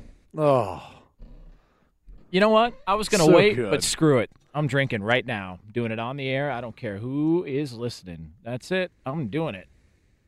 I am doing it. All right. Jack Daniels straight. oh, so good. why, why does this depress you? No, I love. No, I like this song. I, I'm not Okay, one of those. you I can't drink when I'm depressed. I drink when I'm happy. All right. Okay. Yeah, I can't. I'm not one of those like uh, let's let's you know it doesn't do anything. You wake up and you feel worse about things. Uh, Yeah. by the way, this is uh, Jonas Knox and Brady Quinn. Uh, pleased to welcome in Mariah Carey here on uh, Fox Sports Radio. Oh, such a this is a great song, man. Hey, she's got a great Christmas album. Yeah. Yeah. By the way, did you see her on New Year's last year? Yeah, that didn't wow, go so that well. was bad. That was not good. Oh my god. That Like- was one of those scenarios where, like, you've probably she's done so much in her career. When like something happens on on a big stage in a moment where like it's not being done the way she would like it, I I, I could see why she'd be upset, you know, and she'd be like, "Screw this! This is a big moment," but. Like they're not on the same page. She didn't have music or something. I, I could only imagine like how hard that is to choreograph and coordinate. But Yeah, I don't know. it was not good. It sound, not a good deal. Sounded like a uh, a wombat stepped in a bear trap and somebody handed him the mic. you know what the good thing is though? Everyone's drunk, so no one really remembers Yeah, it. no, like I- it was a story like the next day. I, I do because I was doing a show. That was my New Year's. Um, all Oh, right, so you were drunk too. Okay. Yeah, come on, man. Try and be a professional here. All right, so uh, so Brady Quinn, Jonas Knox, Fox Sports Radio. Um, we do have great news. There's a quick way you could save money. Switch to Geico. Go to geico.com. In 15 minutes, you could save 15% or more on car insurance. So let let's get back to this. Uh, by the way, Sunday night football, whatever the hell the score is on this game. Um, I mean, who who who really gives a rip at this point? The game stinks. Uh, is anybody even watching it? We've got Raiders, Cowboys. The Raiders hosting the Dallas Cowboys. Um, it is 10 nothing Dallas approaching halftime at the O dot dump, and uh, the Raiders offense is sputtering. Uh, does not look good. Uh, Donald Penn with an injury. Uh, you found that interesting, the injury to Donald Penn, because, well, he already got paid. Yeah. Yeah. He already got paid now, so Yeah. not, not as interesting as it would have been, but he did miss some time because he wanted more guaranteed money.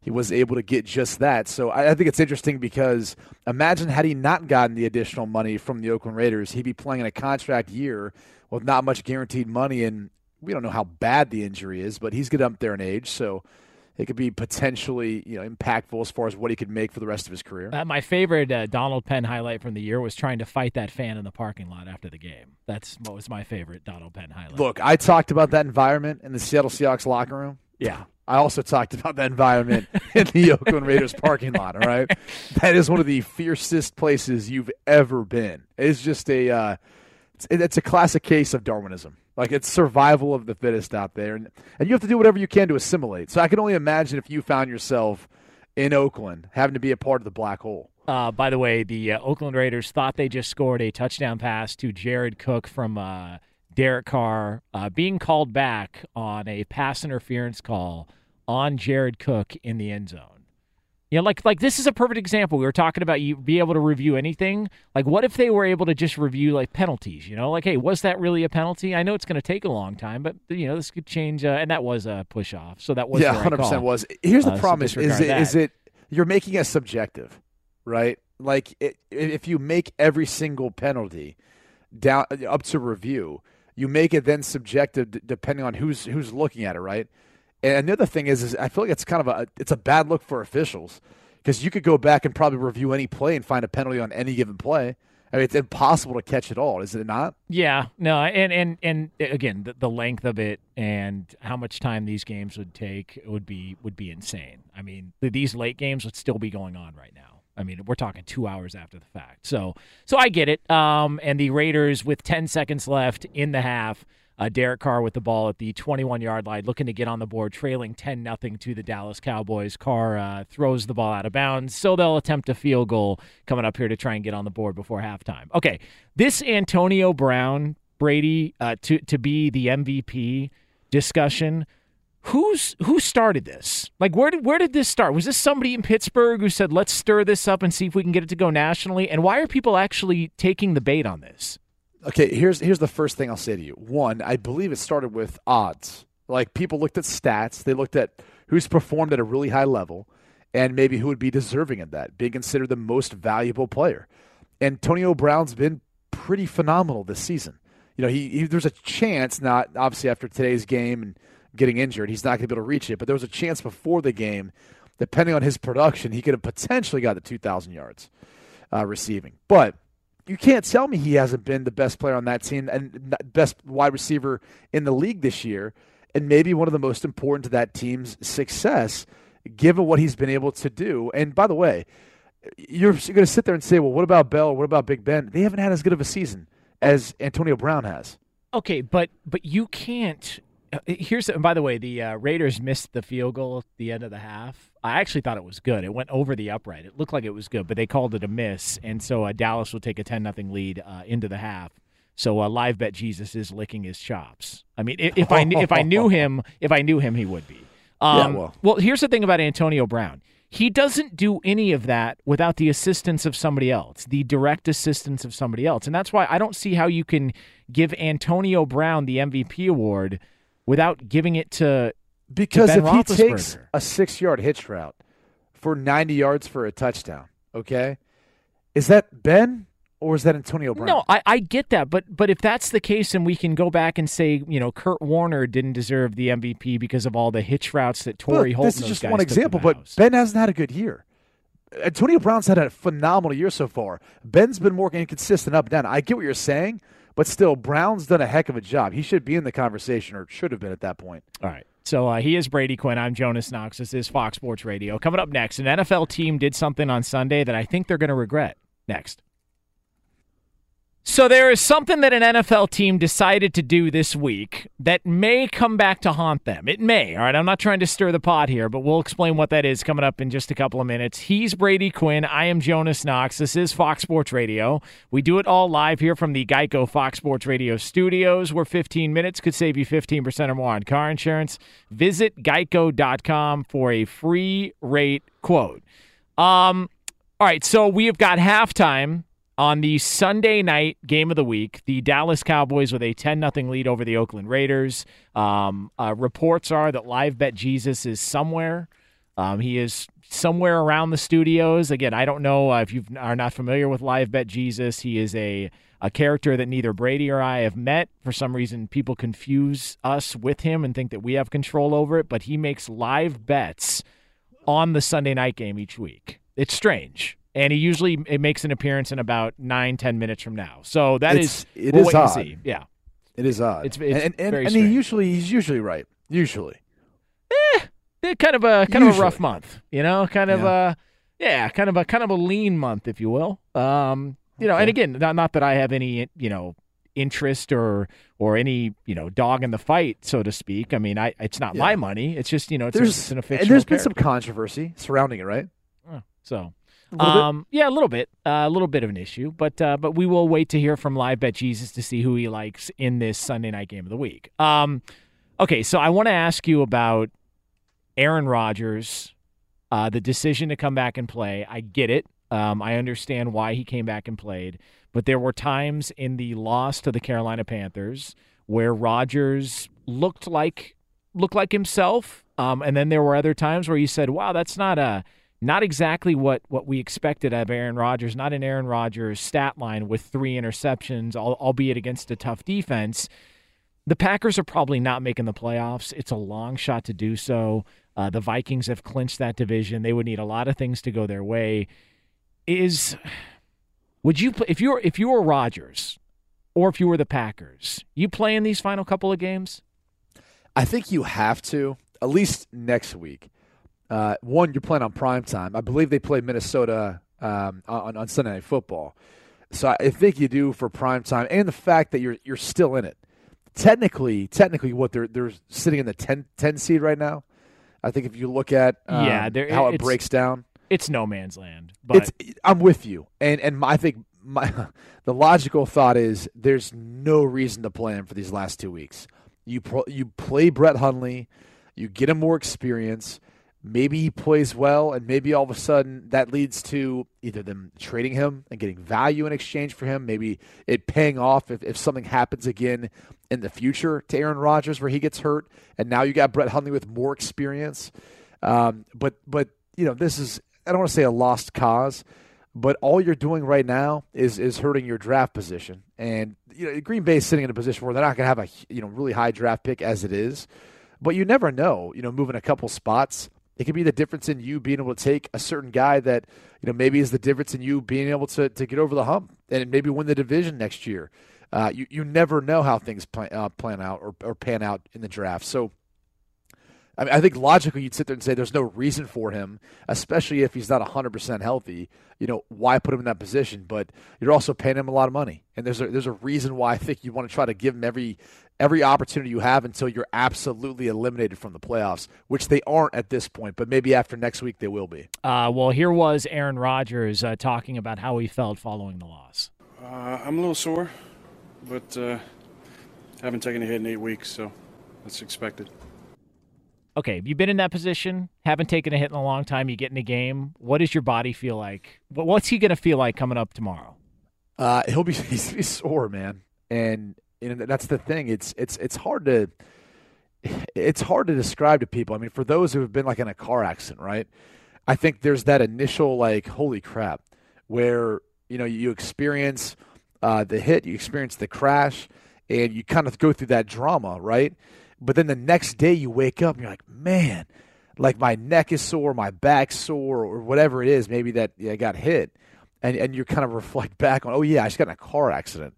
That is essentially how he's going to feel tomorrow.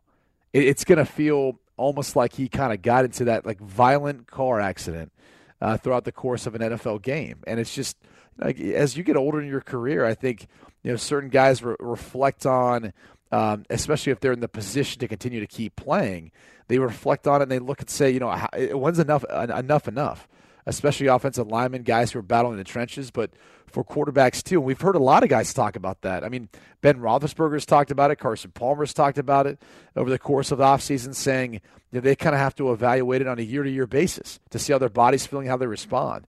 That's because after some of those tough games, man, you know, they're getting up the next day saying, I'm tired of feeling like this. You know, life's life's too short to feel like I got in a car accident every Sunday. Uh, when did you feel old in your career? When when when, I- when, when was the, a game where you said like on on Tuesday or Wednesday you're like, yeah, I'm still sore. The game was three days ago. I, I don't even know that it, it took a game to feel like that. Like I just remember, and this is young, like turning 28. That was the first time in camp where I was like, man, my arms not coming back the way I feel like it used to, or my legs aren't coming back. Um, and, and you know, you do all the tricks. You know, you go in the cold tubs. You know, you get massage. You do you know stem. You try to do extra stretching, different you know things you're doing working out or trying to tone back some stuff. Um, but I just I wasn't recovering the way I, I would have liked to. And like when I was 28, that was the first time I I really noticed it and was like, man, uh, it's just different. Like I had prepared myself physically for you know for that season, um, but it was like in training camp. I was that was just the first kind of inclination of it. And then I then I think as you go throughout the season. Um, you would kind of just notice your body to get you know getting worn down, like you needing more rest, you needing different things. You know, not so much uh, you know, training from an explosive standpoint, but more stretching, more recovery, more massage therapy, like those sorts of things uh, that maybe you didn't do as much when you were younger. Well, you know, so uh, all those things kind of change, I think, a little bit when you get older. Well, and here's the other part of that too, because some people may hear that and they go, "Oh, 28. I mean, you were only in the NFL what five, six years at that point. But how many years at that point had you been playing high level football or tackle football? I mean, what 20 years? Yeah, I mean, Probably- you know, I've been played since I was seven years old. Yeah. So, so we're, Um, we're talking two decades worth of a beating, and you also played a lot in college. Like Tom Brady, like one of the things that doesn't get talked about, like he was splitting time in college at Michigan.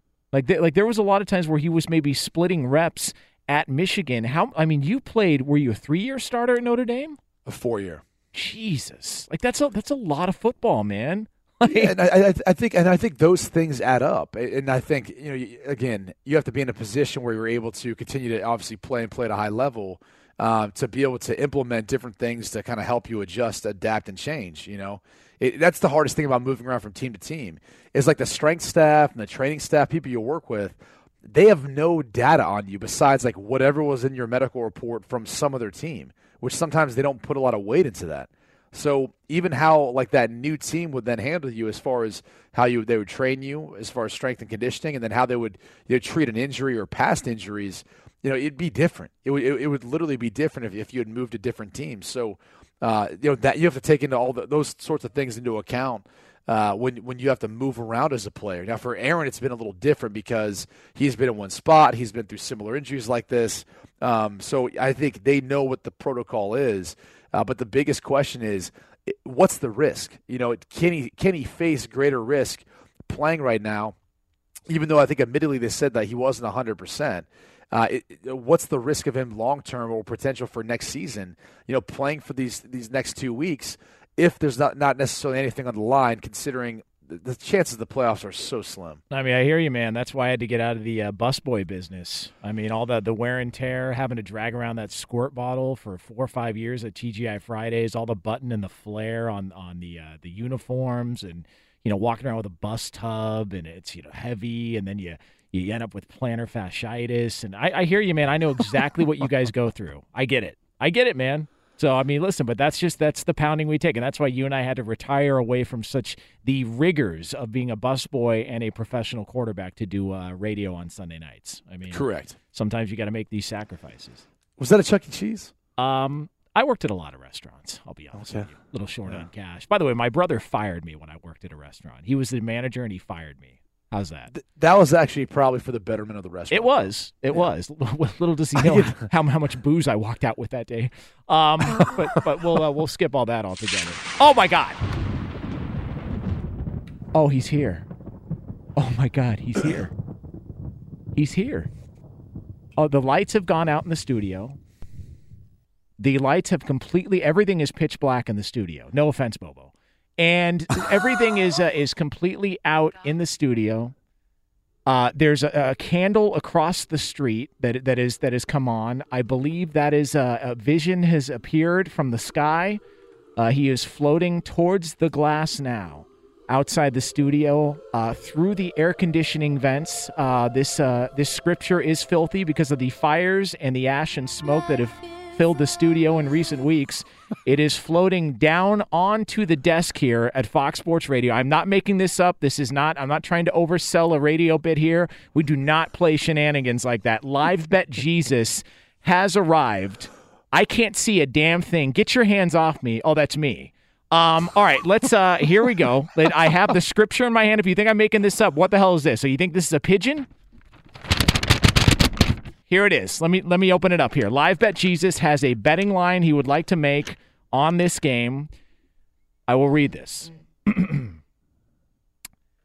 it is here on the 17th of December, 2017, that I live bet Jesus in watching the Dallas Cowboys with a 10 0 lead over the Oakland Raiders have selected the Raiders plus nine and a half. That is the pick. Raiders plus nine and a half. That according to Live Bet Jesus.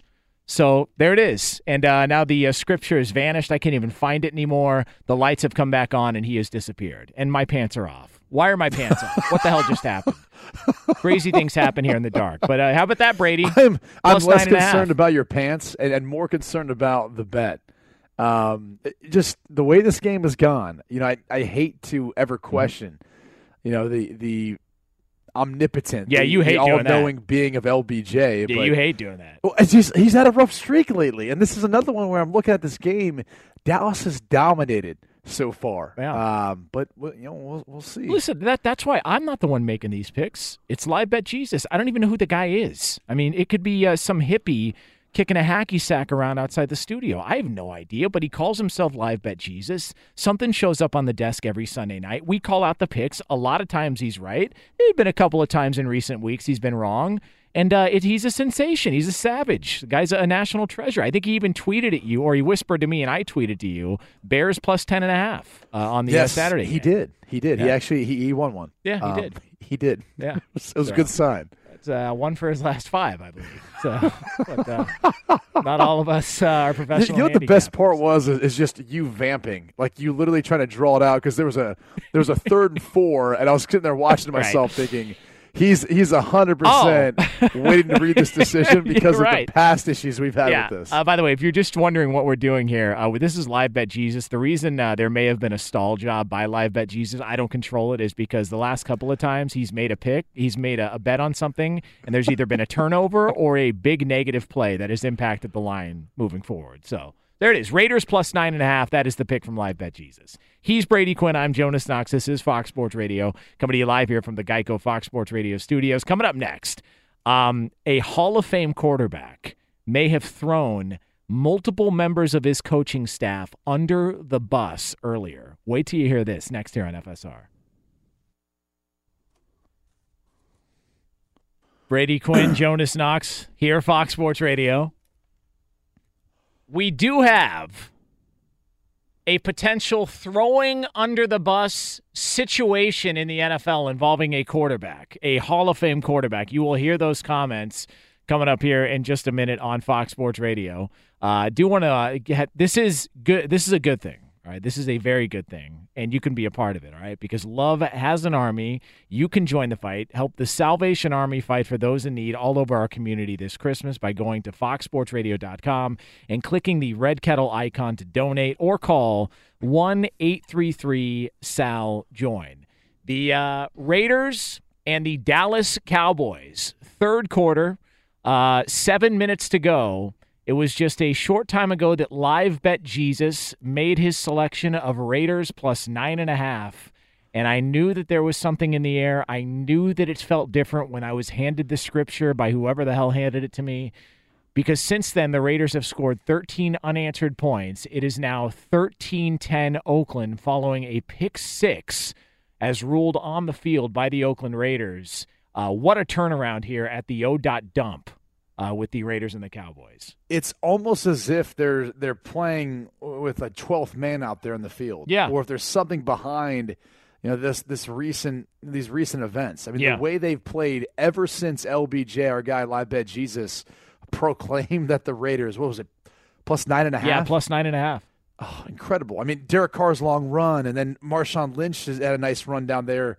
And then Michael Crabtree with a catch. Now the interception by Sean Smith. It's all these things have taken place immediately following live bet Jesus. It's crazy. It's, crazy the power this show actually uh, has. You know, sometimes you just think, oh, we're doing a you know an NFL recap show, like you were just having a good time here. But it's, it's amazing because I really do think that that factored into to what has happened in this game. 100%. Yeah. I mean, there- there's no doubt about it. It- This isn't something that's getting lost in some dark black hole. Yeah. Okay. This is this is legit. Uh, by the way, um, I, so the the there was apparently a they're trying to review whether or not Cole Beasley touched the Raider defender before he got up to run the ball into the end zone. So that is the review on the field. So we're waiting to see what the t- turnabout is of that. Uh, did I, did I ever tell you? And this is sort of embarrassing to admit on the air, but I'm going to do it anyways because I don't give a rip. Okay. I was watching a Saints game and I saw Willie Snead make a grab, and I and I'm not exaggerating here. I said to myself, I had no idea that the Saints traded for Cole Beasley. Okay, never mind the fact that Willie Snead isn't white. Okay, like, but he's got this long blonde hair, and it looks like Cole Beasley. Like I swear to God, like I, I totally botched it, and I'm not afraid to admit it. I thought Willie Snead was Cole Beasley. Uh, I'm not kidding. like look at look at look at Willie Snead, and I'm How telling many you. beers deep were you? How, Uh, how many drinks? Well, listen, that could have factored into it as well too. I mean, it is the holiday when, season. When, when you're seeing three of one object, it, yeah, it gets a little difficult. There's some fuzziness that comes into play. Come on, I, I wish it worked that way. I'm telling you, look at a uh, let's look at a picture of Willie Snead with the, with the blonde hair coming out of his helmet, and tell me that doesn't sort of look like Cole Beasley. Now, I get it that one's white and the other's black, but that, never mind all that.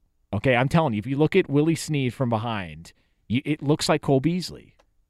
Interesting. Yeah. Now, by the way, that interception return for a touchdown was reversed. Okay. So, uh, look, Oakland's going to be a great position to Yes. go score a touchdown and, and try to make all of a sudden this, you know, 14-10 ball game. But Yeah. um, well, we'll see. All right. Well, uh, well, that is the situation there in Oakland. All right. Um, ben Roethlisberger uh, threw an interception to end the game. Uh, Steelers falling to the New England Patriots uh, at home. 27-24 was the final earlier. Uh, a very good game. A game that went back and forth down to the wire. Pittsburgh with an opportunity to win the game, and Roethlisberger tried a fake spike um, to get into the end zone, and the ball was batted around on third down, third and goal, and uh, it was intercepted by the Patriots, which in essence ended the game. Roethlisberger spoke afterwards with the media about uh, about the play. Here's what he had to say. Was the last play your call to go for it, the fake spike? Is that It wasn't a fake spike. It was I was I was yelling clock it because I felt like that was the, the thing to do was clock it and get yourself one play.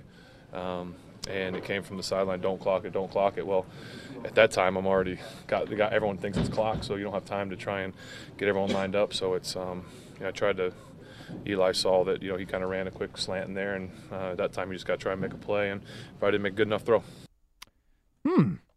So who was he throwing under the bus there? Was it Todd Haley or was it Mike Tomlin? Initially? Um, I, here's the here's the bizarre part. He's saying clock it because you can run one more play. It was third down. If you would have clocked it, you're kicking a field goal. Right. You're not running another play. Right. Like that. That would be the only option there, uh, unless for whatever reason at home you'd want to try to go for it and, have the game on the on the line right there on fourth down. So that doesn't make any logical sense as far as his explanation from that perspective. Uh, the other thing is, so the operations of when he's saying clock it, how that works is basically this: as a quarterback in a two-minute drill at the end of games, you literally are yelling out to everyone and signaling, "Clock it, clock it, clock it." Those guys are just getting lined up in a legal formation as fast as they possibly can. The offensive line runs simply a gap protection, meaning they all kind of step down and create a wedge almost just to protect you long enough for you to receive the football from from under center and spike the football. Now, some systems, some systems, they will have their outside wide receivers run a quick out or an Omaha in case they catch that cornerback sleeping. Maybe he's sitting 10 yards off, not paying attention. They'll quickly throw it out there to him, get an additional five yards, get out of bounds, stop the clock. Um, so that's the oddity to all this is he's basically saying that he signal clock it to everyone. And so everyone's under the assumption that that's the play they're running. And then all of a sudden, Eli Rogers runs a slant. Like, one, that's not part of the clock it call in any system I was ever a part of. Two, it looked like he signaled him something. Like he was saying clock it, and then he kind of looked out and he Right. kind of decided to change it. Because even Romo called it out and said fake spike, fake spike. Well, yeah, because once he went over there, if you're clocking it, you're going unless you're just waiting to kick the, the field goal, and you run the clock down to three seconds, and then you'd spike it. So when you did kick the field goal, uh, you wouldn't have any time left. It would just be the field goal, then overtime, uh, assume that you made it. Uh, so you'd wait a little bit longer in that sense. But in this case, he, he had already signaled it. Then he kind of went over, and you could tell he was trying to change something. Yeah. that- that's why Romo was saying that because you knew he was trying to set something else up. So, and if you watch the- watch the other wide receivers, they don't do anything. So clearly, he was he was trying to signal and change something. Like I- I don't think he's necessarily throwing anyone under the bus. I just think he's avoiding saying like, yeah, like that was on me. Uh, I, I gave him a route. You know, this is what we wanted to do, and I wanted to try to make a play, which which I think is purely justifiable. Like it's it's okay if he wants to admit that and the play didn't work out. The decision as far as the throw was was a poor one because one, you know, I know Antonio Brown's not in the game. Uh, and nothing against Eli Rogers. I think he's a good complementary wide receiver, but in the games on the line, that's not the guy you're forcing the football into amongst three Patriots defenders. Uh, Gerry Dulac, who is a uh, he covers the Steelers for the Pittsburgh Post Gazette, sent out a tweet a short time ago that said um, Ben said Todd Haley was calling for him to not clock the ball, but it was Mike Tomlin, not Haley, who wanted to run a play. Okay, first off, uh, it, it wouldn't matter in that sense. When you look over, the operations are you're getting the call in your headset. You're not getting two people calling into your headset. You only hear one voice. So he at that point in time on the field, he wouldn't he wouldn't know what Mike Tomlin's thoughts are. He's only hearing Todd Haley. So th- that's what doesn't make sense in all of this. And again, I, I don't think he's necessarily throwing anyone under the bus in particular. I think he's just trying to kind of move on from explaining what exactly took place in kind of was a debacle, right? I mean, they, Oh, they at yeah. least had this game into overtime, right? If not, depending on how you look at their first down play to Jesse James, the potential of, of winning it. Yes. So th- that that's the oddity is, is why he doesn't come out and say, "Yeah, I, I made a bad play." Because regardless of what was called and what wasn't called, you know, he went forward with a different plan and tried to execute something else. Uh, Brady Quinn, Jonas Knox here, Fox Sports Radio, coming to you live from the Geico Fox Sports Radio studios. Coming up next, it is a hotly contested battle between Brady Quinn and myself. Okay, this is going to be a battle all the way to the finish. All right, now Brady's going to lie to you. He is going to lie to you about the scoring here. He's going to try and pull a scam on you. We'll get to the bottom of it. That's coming up next here on Fox Sports Radio. But for all the latest, including a big third quarter for the Oakland Raiders, it's Steve DeSager. 10 whole points for Oakland, including the field goal that has just tied it up 10 10 with the Cowboys. About six minutes to go in the third quarter. By the way, Jason La Canfora just tweeted that Roethlisberger had two plays called to choose from on that last Steelers play. The decision to fake spike and throw was his, end quote. And you guys had talked about the Green Bay Packers now sitting 10th in the NFC. In fact, Green Bay will be eliminated if Atlanta wins tomorrow. Also officially out of the playoff chase now, Arizona, which lost at Washington, Cincinnati, which got killed in its game at Minnesota. The Vikings clinched their division, and the Jets are officially eliminated after a loss at New Orleans. The Saints are still tied for first in the NFC South with Carolina, which beat Green Bay today, but the New Orleans Saints did beat Carolina twice head to head this year. Buffalo got a win, and the Bills currently own the final playoff spot in the AFC. That's based on strength of victory tiebreaker over Baltimore. The Ravens have played precious few good teams this year. In fact, they've only beaten one team that now has a winning record all year. Meanwhile, the Browns are 0 14. They lost at home 27 10 to Baltimore. The Browns play at Chicago and then at Pittsburgh to end the year. Pittsburgh 11 3, New England 11 3. But the Pats got the win today, 27 24, on a touchdown with about a minute left. The Patriots clinched their division for a ninth straight year. Ben Roethlisberger threw an interception in the end zone in the final seconds on third and goal. Antonio Brown left early with a partially torn calf muscle. The Rams won 42 7 at Seattle. San Francisco, on a field goal final play, beat Tennessee 25 23. Jacksonville won to clinch a playoff spot, their first in a decade. And uh, also, Carolina owner Jerry Richardson will put his team up for sale after this season. He is being investigated for workplace misconduct. Back to you. Thanks, Steve. Jonas Knox, Brady Quinn coming to you live from the Geico Fox Sports Radio studios, where it's easy to save 15% or more on car insurance with Geico. Go to geico.com or call 800 947 Auto. The only hard part, figuring out which way is easier. So we will have over unders coming up here in just a minute. Um, so you heard Steve DeSager mention that in the update that if t- so if Atlanta wins, Steve, tomorrow on Monday Night Football, the Packers are eliminated. It's over. So so it's the season's over for Green Bay. Then why the hell would you play Rodgers the final two weeks? I mean, look, uh, some people feel like out of the spirit of, you know, competitiveness, getting out there playing, if you're healthy enough to go, go out there, give the fans what they want. Uh, I mentioned it too, Look, they play on prime time next week. you know, you don't think NBC would be pretty upset oh. if they didn't get Aaron Rodgers playing against the Minnesota Vikings? Well, we'll we'll be upset because we're going to be on the air then. We want something to talk about, of course. No, no, they'll just listen to us. We, uh, we, we won't. oh yeah, you know what? You know, he should sit down. Be better. Good Yeah. point. That is a solid point. He should sit down. Me, you, and Santa Claus next Sunday. Now it may be a little tougher for live bet Jesus, um, but you know we'll, we'll have to wait and see. Uh, by the way, a fake punt was that a fake punt in the uh, Raiders Cowboys game? Of course it, was. Just flipped the field position, and Yeah. Now all of a sudden you get the feeling that the, that the Cowboys could be yeah getting ready to score. Yeah. Uh, by the way, uh, uh, Bobo, our brand new tech producer, is a uh, diehard Dallas Cowboy fan. In, uh, in case you were wondering, that's why the mood has changed behind the scenes here over the last uh, like 20 minutes, um, because uh, Bobo's Dallas Cowboys have given up, given up 10 unanswered points. But now he's back because they had a positive play. So welcome back, Bobo. Thanks. I mean, I never left, but thanks. hey Bobo, uh, what do you think the chances are Dallas wins this game by ten or more points? by 10 or more? Nah, Yeah. not by 10 or more. All right, You don't think so? No, not at all. Yeah, he's one of those negative Cowboy fans. No, I'm There's not. a- I'm a, a realist. There's a difference. That's like I'm a Lakers fan, and I know that we're not making Hold it on, to the playoffs here's, this year. here's the good thing though. Bobo knows that you know that he doesn't think that live bet Jesus is in trouble. Is Uh, basically what he's Uh, saying. by the way, I don't know that I've ever seen this in my life. Dallas just faked a punt and on the very next play did a flea fi- flea flicker. I, wow, I almost got dumped there. Oof, got to be careful. Flea Almost. My flicker finger was right there. flea flicker. Do not say that if you've had any amount of bourbon uh, throughout the holidays on the air. Flea flicker on the very next play. You ever seen that before, Brady? Two trick plays in a row. no, not not not like that. Uh, that was kind of risky, and uh, I'm surprised that wasn't intercepted.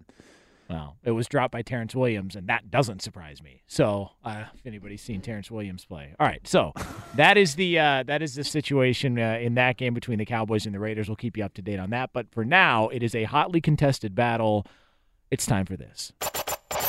Time to put your money where your mouth is. I have been losing.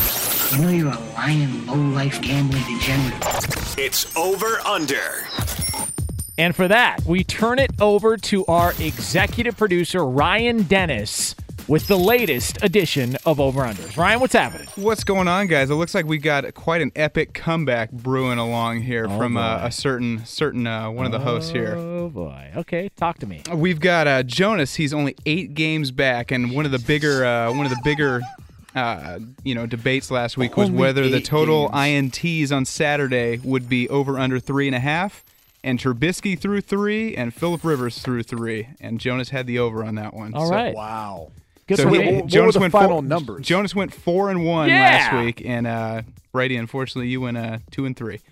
All right, so I Two and picked up a couple of games. Yeah, it was a couple of All games. right. It made it sound like it was just one game, right? All right.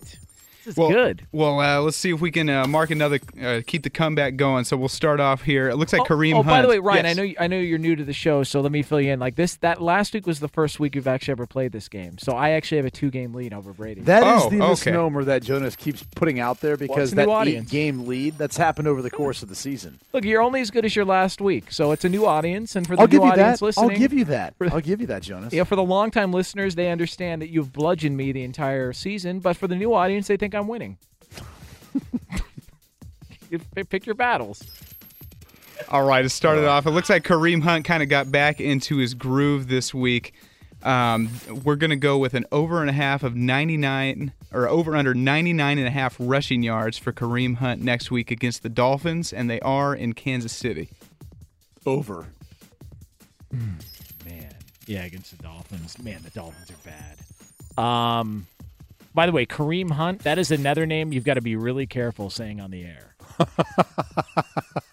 Stay, hey, just trying to help uh, you young broadcasters out there. You don't want to get the FCC on your ass. Um, all right. Red leather, yellow leather. Um. So what if I wear that? Oh. Um. Let's see. I'll take. Uh, I'll take the over. I, I'll take uh, the over in that. You know what? Actually, screw it and give me the under. I, I'll support the Dolphins here. I'm. You know, Brady doesn't care about his local team. I'll support the Dolphins. Give me the under. No, you're picking it to try to pick against me. Like, just say that's your strategy. You don't have to say you're supporting the Dolphins. We both know that's not true. Hey, maybe that's a big part of the reason too. Okay. All right, for this next one, we got Ezekiel Elliott will be back next week after serving a suspension, and his first game is against the Seahawks. Apparently, earlier this week, he told Eric Dickerson and Cabo that he would have 200 yards in his first game back. So they are in Dallas, and the over/under is 119 and a half total rushing or total yards for Ezekiel against the Seahawks. Oh, uh, I'll- I mean, all total yards. I mean, receiving, rushing, and receiving. Correct. Everything, all all-purpose yards. Uh, yeah, I'll take the over. Fresh legs. Um, man. As bad as Seattle looked, I think that's the trap we all fall into in thinking that they're going to just come out next week and not play well. I'm taking the under. I think they know exactly who to try to stop in Zeke Elliott. By the way, you know my favorite part of that story with Eric Dickerson is is Ezekiel Elliott serving a yeah, together. yeah, serving a six game suspension, really showing the NFL that he's not what everybody says he is, and he's guaranteeing rushing yards over drinks in Cabo with Eric Dickerson during his time off. Isn't that where all Cowboys go for vacation? This is Cabo. Well, no, I heard they went to the White House, the old White Oh. House in Dallas. If you if, you're, if you recall that, Yeah. That, Sent Tony Romo back. He got a lot of flack. for yeah, that. yeah. Nick Foles had four touchdown passes for the Eagles this Sunday against the lowly Giants. Next week, the Eagles are facing the Raiders in Philadelphia on Christmas Day. Over under two and a half touchdown passes for Nick Foles. Oh my God! What in the first quarter? the, Ra- the Raiders' pass defense is That's the, that's true. I think uh, the last time Nick Foles played the Raiders, he had seven touchdown passes he against did them or something. Yeah, that's true. Yeah. Um, I mean, you got to go the over, right? I don't know though. I mean, we don't know if the weather's going to be like there. Could be bad. I think you should take the under, Brady. Two and a half. I think he gets two. I don't think he gets seven. All right, I'll take the over. I'm gonna take the under. All right, and as Jonas knows, Tarik Cohen is a very fast guy. Uh, he's had a couple good weeks this year in the punt return game, and he gets to play the Browns next week in Chicago. So over under and over under 59 and a half punt return yards. Oh man, How, do you even come up with this? Oh, okay. Like, You how know, there, you know, are we you know there's you know there's going to be a lot of punts if the Browns are playing, Yeah. so he's Yeah. going to get a lot of work. Uh, listen, it's it's an off the wall. Um, it's an off the wall over under, which I was why I like it. Um, what do you know about? Okay, Brady, what do you know about the Browns punting situation? Who's their punter? Is it Chris Gardocki or did he retire? I think he retired. I think it's Britton Colquitt. Okay, so how is Britton uh, Colquitt? He's good. He's got a big leg. He's uh, Hmm. he can angle kick. He can do all that stuff. I total was 59 yards 59 59 and and a a half? half, yeah. under. Yeah, I'm gonna. Oh man, I'll take the under as well too. By the way, the Browns are winning that game. That'll be the Browns' win on the season over the Bears. Finally, we got an over under for three and a half total interceptions between Matthew Stafford and Andy Dalton next week. So much Combined. neg- there's so much negativity. So much negativity. God, man. Um, where, three and a half? Jonas Is it- said uh, Stafford's good for one a game. So yeah, I mean he you know. is. I mean that's just sort of a Matt Stafford move. Uh, wh- is the game outdoors? Is it is it in Cincinnati or is it in Detroit? Oh, geez, I have to check real Okay, quick. Let me like that. that that's important here because weather could uh, could factor in. Uh, Oh, so big that would time. be uh, that would be an important uh, key statistic to this, an important key element to making a pick on this. Um, let's see. I'm gonna. It go is there. in Cincinnati. over, Under. just like that. Over. And there you guys go. Was it three and a half? Was the number right? Three and a half total. Yeah, so All right. I'm taking the under. All right, there it is. That is a uh, good job, Ryan. That is uh, another edition of Over Unders here on Fox Sports Radio. Just the second time we've ever done it. Last week was the first week. Yeah, uh, well, on, uh, because I got that eight game lead. This actually could be a week though, Jonas, where you either get back into it or uh, it's the nail in the coffin. No, but here's but I, I know exactly how you are. We're gonna get down to the final week of the season, and I'm gonna be within like three games, and you're going to intentionally take every game that I take, just so you. Jonas, you jump out and make your picks sometimes before I do. So you don't even give yourself the opportunity to pick All right. opposite. All right. Well, listen, I, I don't need to be yelled at anymore. This is ridiculous. Uh, Brady Quinn, Jonas Knox here, Fox Sports Radio, coming to you live from the Geico Fox Sports Radio studios. Up next, um, it's there's something in the NFL you've never seen and you've never heard, and it's involving a quarterback. All right. Find out what we're talking about next year on FSR. All right. This this is dope, man. Yeah, this uh This is like that, that point in the show where you start playing the, the Christmas music where little Hennessy in that eggnog. you Hey, know, whatever going on. works for you. I mean, I, I yeah. Listen. I, I I am not here to uh, to criticize. All right, so he's Brady Quinn. I am Jonas Knox. This is Fox Sports Radio. Um, I uh, there is a, a very rare occurrence in the NFL. I don't think something has ever happened in the world of football. I'm going to ask Brady about it here coming up in just a second. But I do have great news. There's a quick way you could save money. Switch to Geico. Go to geico.com, and in 15 minutes you could save 15% or more on car insurance. Arnie Spanier, Chris Plank, waiting in the green room ready to uh, take center stage coming up in about 10 minutes from now here on Fox Sports Radio. Make sure you stick around for that. All right, so uh, Sunday Night Football, we've got uh, one final update on that game. Uh, just finishing up the third quarter, the Raiders with the ball and a third down, uh, trailing 17 10 to the Dallas Cowboys there at the O. Dot dump. So uh, we'll see how that game finishes up what is one thing all right quickly if you if, if i were to tell you all right brady we've never seen this one thing in the history of the nfl if you if you would like to see it what would it be? Browns winning a super bowl? Oh yeah, I mean, growing up in Columbus, Ohio, living through everything I've been through, playing for them, and even afterwards, still you know being a fan, wanting them to, to succeed and do well, that would be right up there at the top of the list. okay.